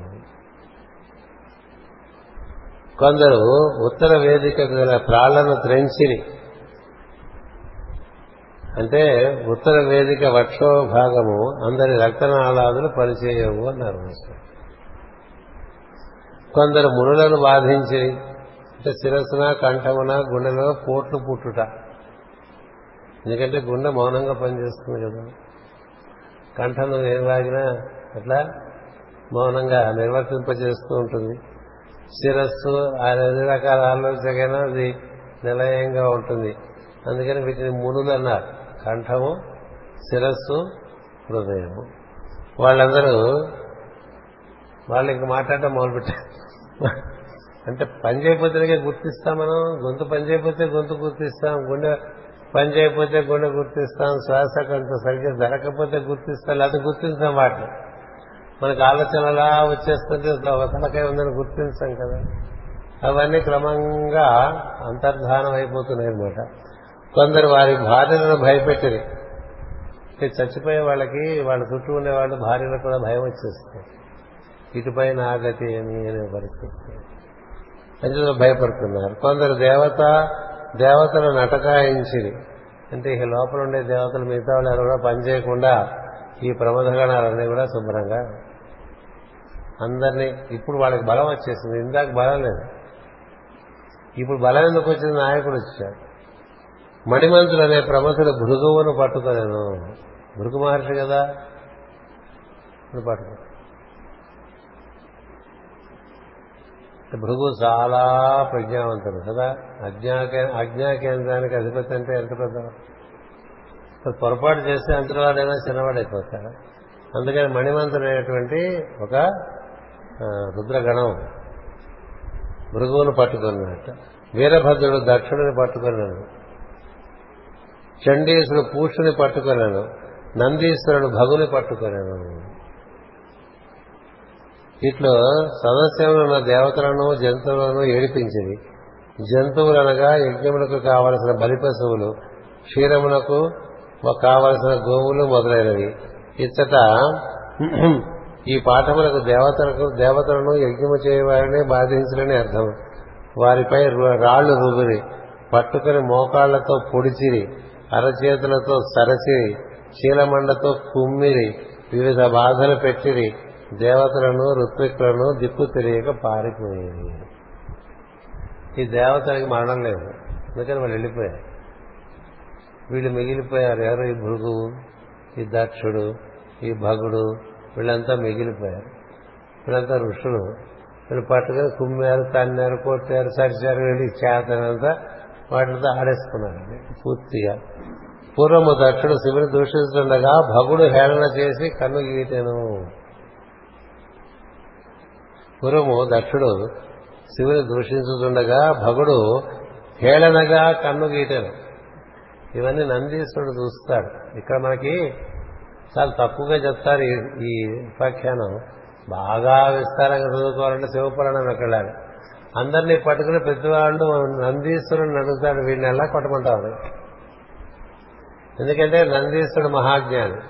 వాడిని అడుగుతూ ఆయన అడుగుతుంటారు వీడు పట్టుకుని వీడిని ఎక్కడమంటారు వీడికి ఇది చేసి వీడి పళ్ళు పీకాయి వీడికి మీసాలు పీకాయి వీడికి గుడ్లు పీకాయి వాడి తలకాయ తీసేయి ఇట్లా చెప్పిస్తుంటాడు ఎందుకంటే కారణాలు కూడా చెప్తారు. అంచేత కనుక ఇప్పుడు నంది భగని పట్టి కన్నుని పెక్కలించాను జనులందరూ హాహాకారములు చేసిరి. వేదార్థమున భగుడు వృషభరాశిలోని సూర్యుడు. సూర్యరశ్మి కన్ను గ్రహించడం వలన దేహమున భర్గము ఓజస్సు సహస్సు బల బలము భ్రాజస్సు అన్న శక్తులు ఏర్పడి శుక్రధాతువు పుట్టును. భర్గం వలన కన్ను చూస్తున్నది. చూపు పోయినదనటే అనుటయే కన్నుల పెకలించుటగా వర్ణింపబడేది ఇప్పుడు గుడ్లు పీకే అంటే అర్థం ఏంటంటే వాడు చూపు మనకి చూపు పోతుంది చూపు పోతే భృగు అక్కడి నుంచి వెళ్ళిపోయినట్టే. ఆ ప్రజ్ఞ వెళ్ళిపోయినట్టే. వెళ్ళిపోతే ఏమవుతుంది? ఇంకా వాడికి ఓజస్సు తేజస్సు ఇంకా అన్ని బలము భ్రాజస్సు శుక్రము ఇంకా అవన్నీ ఇంకా there are no more possible in that body అందుకని చూపు కాపాడుకోవడం చాలా ముఖ్యం సరే. బాగా వివరించుకోవచ్చు కానీ ప్రస్తుతానికి అంతే. పూర్వము దక్షుడు శివుని శపించినప్పుడు పూషుడు పండ్లు కిలించి నవ్వెను. శివుని శపిస్తారు కదా దక్షిణ ముందు?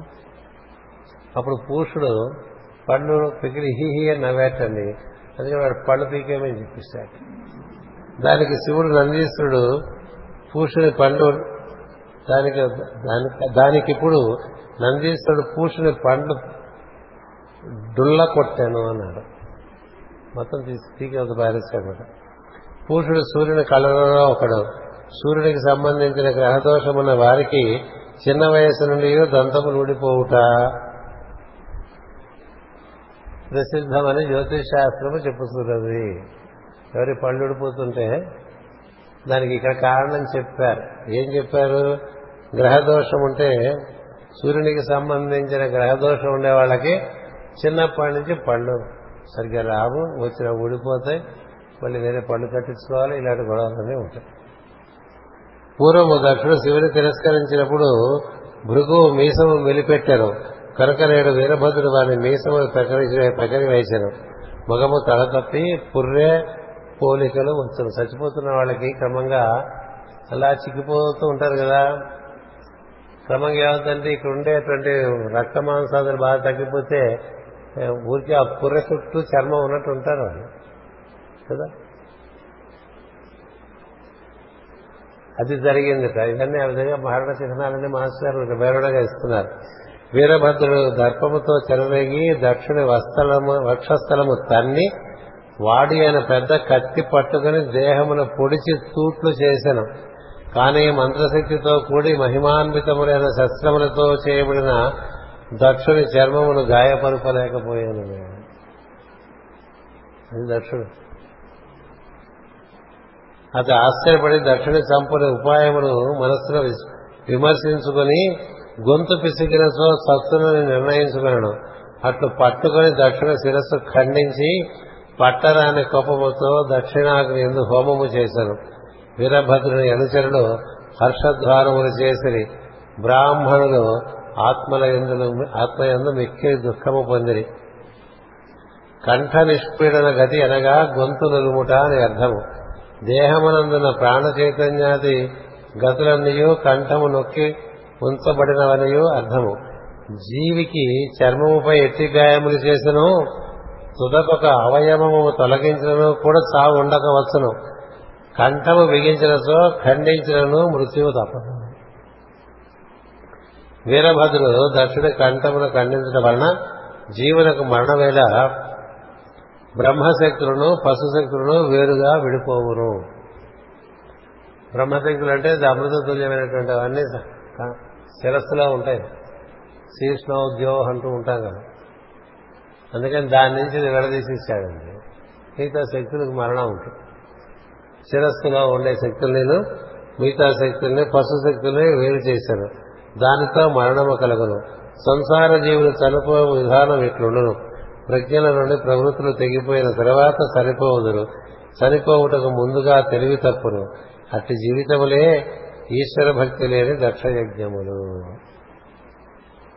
చనిపోవటకు ముందుగా తెలివి తప్పును. అట్టి జీవితములే ఈశ్వర భక్తి లేని దక్షయజ్ఞములు. ముక్త జీవులట్లు గాక ప్రజ్ఞతో దేహము విడతరు. కనుక కంఠము దగ్గర విడిపోవుట ఉండదు. తెలియాలి బాగా వివరించుకోవాలి. ఈ విధంగా చంపేశాడండి ఇట్లా వీరభద్రుడు దక్షిణ యజ్ఞము ధ్వంసము చేసి తన నివాసమైన కైలాసములకు పోయాను శివుని భటులచే కత్తి దెబ్బలు గదల పోట్లు స్థూలములు తాకులు మొదలగునవి పొందిన దేవతలందరూ పుండ్లైన దేహములతో భీతాత్మలై బ్రహ్మను చేరి వారి పాతపద్మమును నమస్కరించిరి. శివుని శివుని సేనికులకు ప్రముఖులు దయలేని వారై మమ్మిట్లు బాధించిరి అని మొరపెట్టుకునేది ఈ వృత్తాంతమంతయును తన మనస్సులలో ముందే ఎరిగి ఉండట వలన విశ్వాత్మకుడైన నారాయణుడు బ్రహ్మయు యజ్ఞములకు దక్ష యజ్ఞమునకు పోలేదు. అంటే శివుడు గాని నారాయణుడు గాని మరణ సమయం సమయంలో మనకు దర్శనం ఇవ్వాలంటే ఇలాంటి వాళ్ళకి దర్శనం ఇవ్వరు. అహంకార ప్రవృత్తిలో ఉండి భగవద్భక్తి లేక జీవిస్తున్నటువంటి వాళ్ళకి మరణ సమయాల్లో దర్శనాలు ఉండవు. ఎందుకని వీళ్ళిద్దరు ఉండరు. శివుడు ఉండడు నారాయణుడు ఉండడు బ్రహ్మదేవుడు కూడా ఉండడు. శ్రీమూర్తులు ఎవరు అక్కడ ఈ యజ్ఞానికి పోలేదుట అంటే అర్థం ఏంటంటే ఈ యజ్ఞము పరిపూర్ణమైన యజ్ఞం కాదు సృష్టిలో. దాన్ని ఈశ్వరార్పణముగా చేసినప్పుడే అది పరిపూర్ణ అవుతుంది అంచేత వాళ్ళు ఆ విధంగా వెళ్ళి బ్రహ్మదేవుడికి మరపెట్టుకున్నారండి. ఇది మనకి కథ. కొంచెం మీకు. మామూలుగా మా ఊళ్ళో అయితే ఇది నాలుగు రోజులు చెప్ నాలుగు తరగతులుగా చెప్పేవాడు కానీ ఇది ఏమైందంటే ఈ దక్ష మరణించేంత వరకు మనం చెప్పుకోవాలి. అహంకార పురుషుడు మరణిస్తే మళ్ళీ యజ్ఞం ప్రారంభం చేస్తాడు శివుడు వచ్చి ధ్వంసం చేయబడిన యజ్ఞానికి మళ్ళీ పునఃప్రారంభం కావిస్తాడు శివుడు. ఈసారి జరిగే యజ్ఞము అశివముగా ఉన్నది. దానివల్ల దక్షుడు ధరిస్తాడు శివభక్తుడు అవుతాడు. దక్షుడు తల తీసిన తర్వాత ఈశ్వరుడు వస్తాడు. సతీదేవిని ఆ శరీరాన్ని తీసుకువెళ్ళటానికి. వచ్చినప్పుడు ప్రసూతి దేవి చాలా పరవశిస్తుంది నా పసుపు కుంకుమలు అంటుంది. నేనేం తప్పు చేశాను? నేను నీ భక్తురాలనే కదా? చాలా రకాలుగా అవన్నీ ఇందులో ఉండవు. శివపురాణంలో గెలుపు ఆయన చాలా కరుణామయుడు శివుడు. ఏం చేయమంటా ఉంటాను అని బతికించు నీ సాధ్యం కానీ లేదంట అప్పుడు ఈశ్వరుడు ఆలోచించి బతికించినా మళ్ళీ అలాగే ఉండకుండా ఉండేట్లుగా వాడికి వాడనకూడదు మన దక్షుని ఇప్పుడు ఆయన పరమ శివభక్తుల్లో అగ్రగణ్యుడిగా ఉన్నాడు. కదా? అప్పుడు తెచ్చి ఈ గొర్రె తలకాయ పెడతాడు. అంటే నిరహంకారత్వము కలిగేట్టుగా అతనికి స్పర్శనిస్తాడు.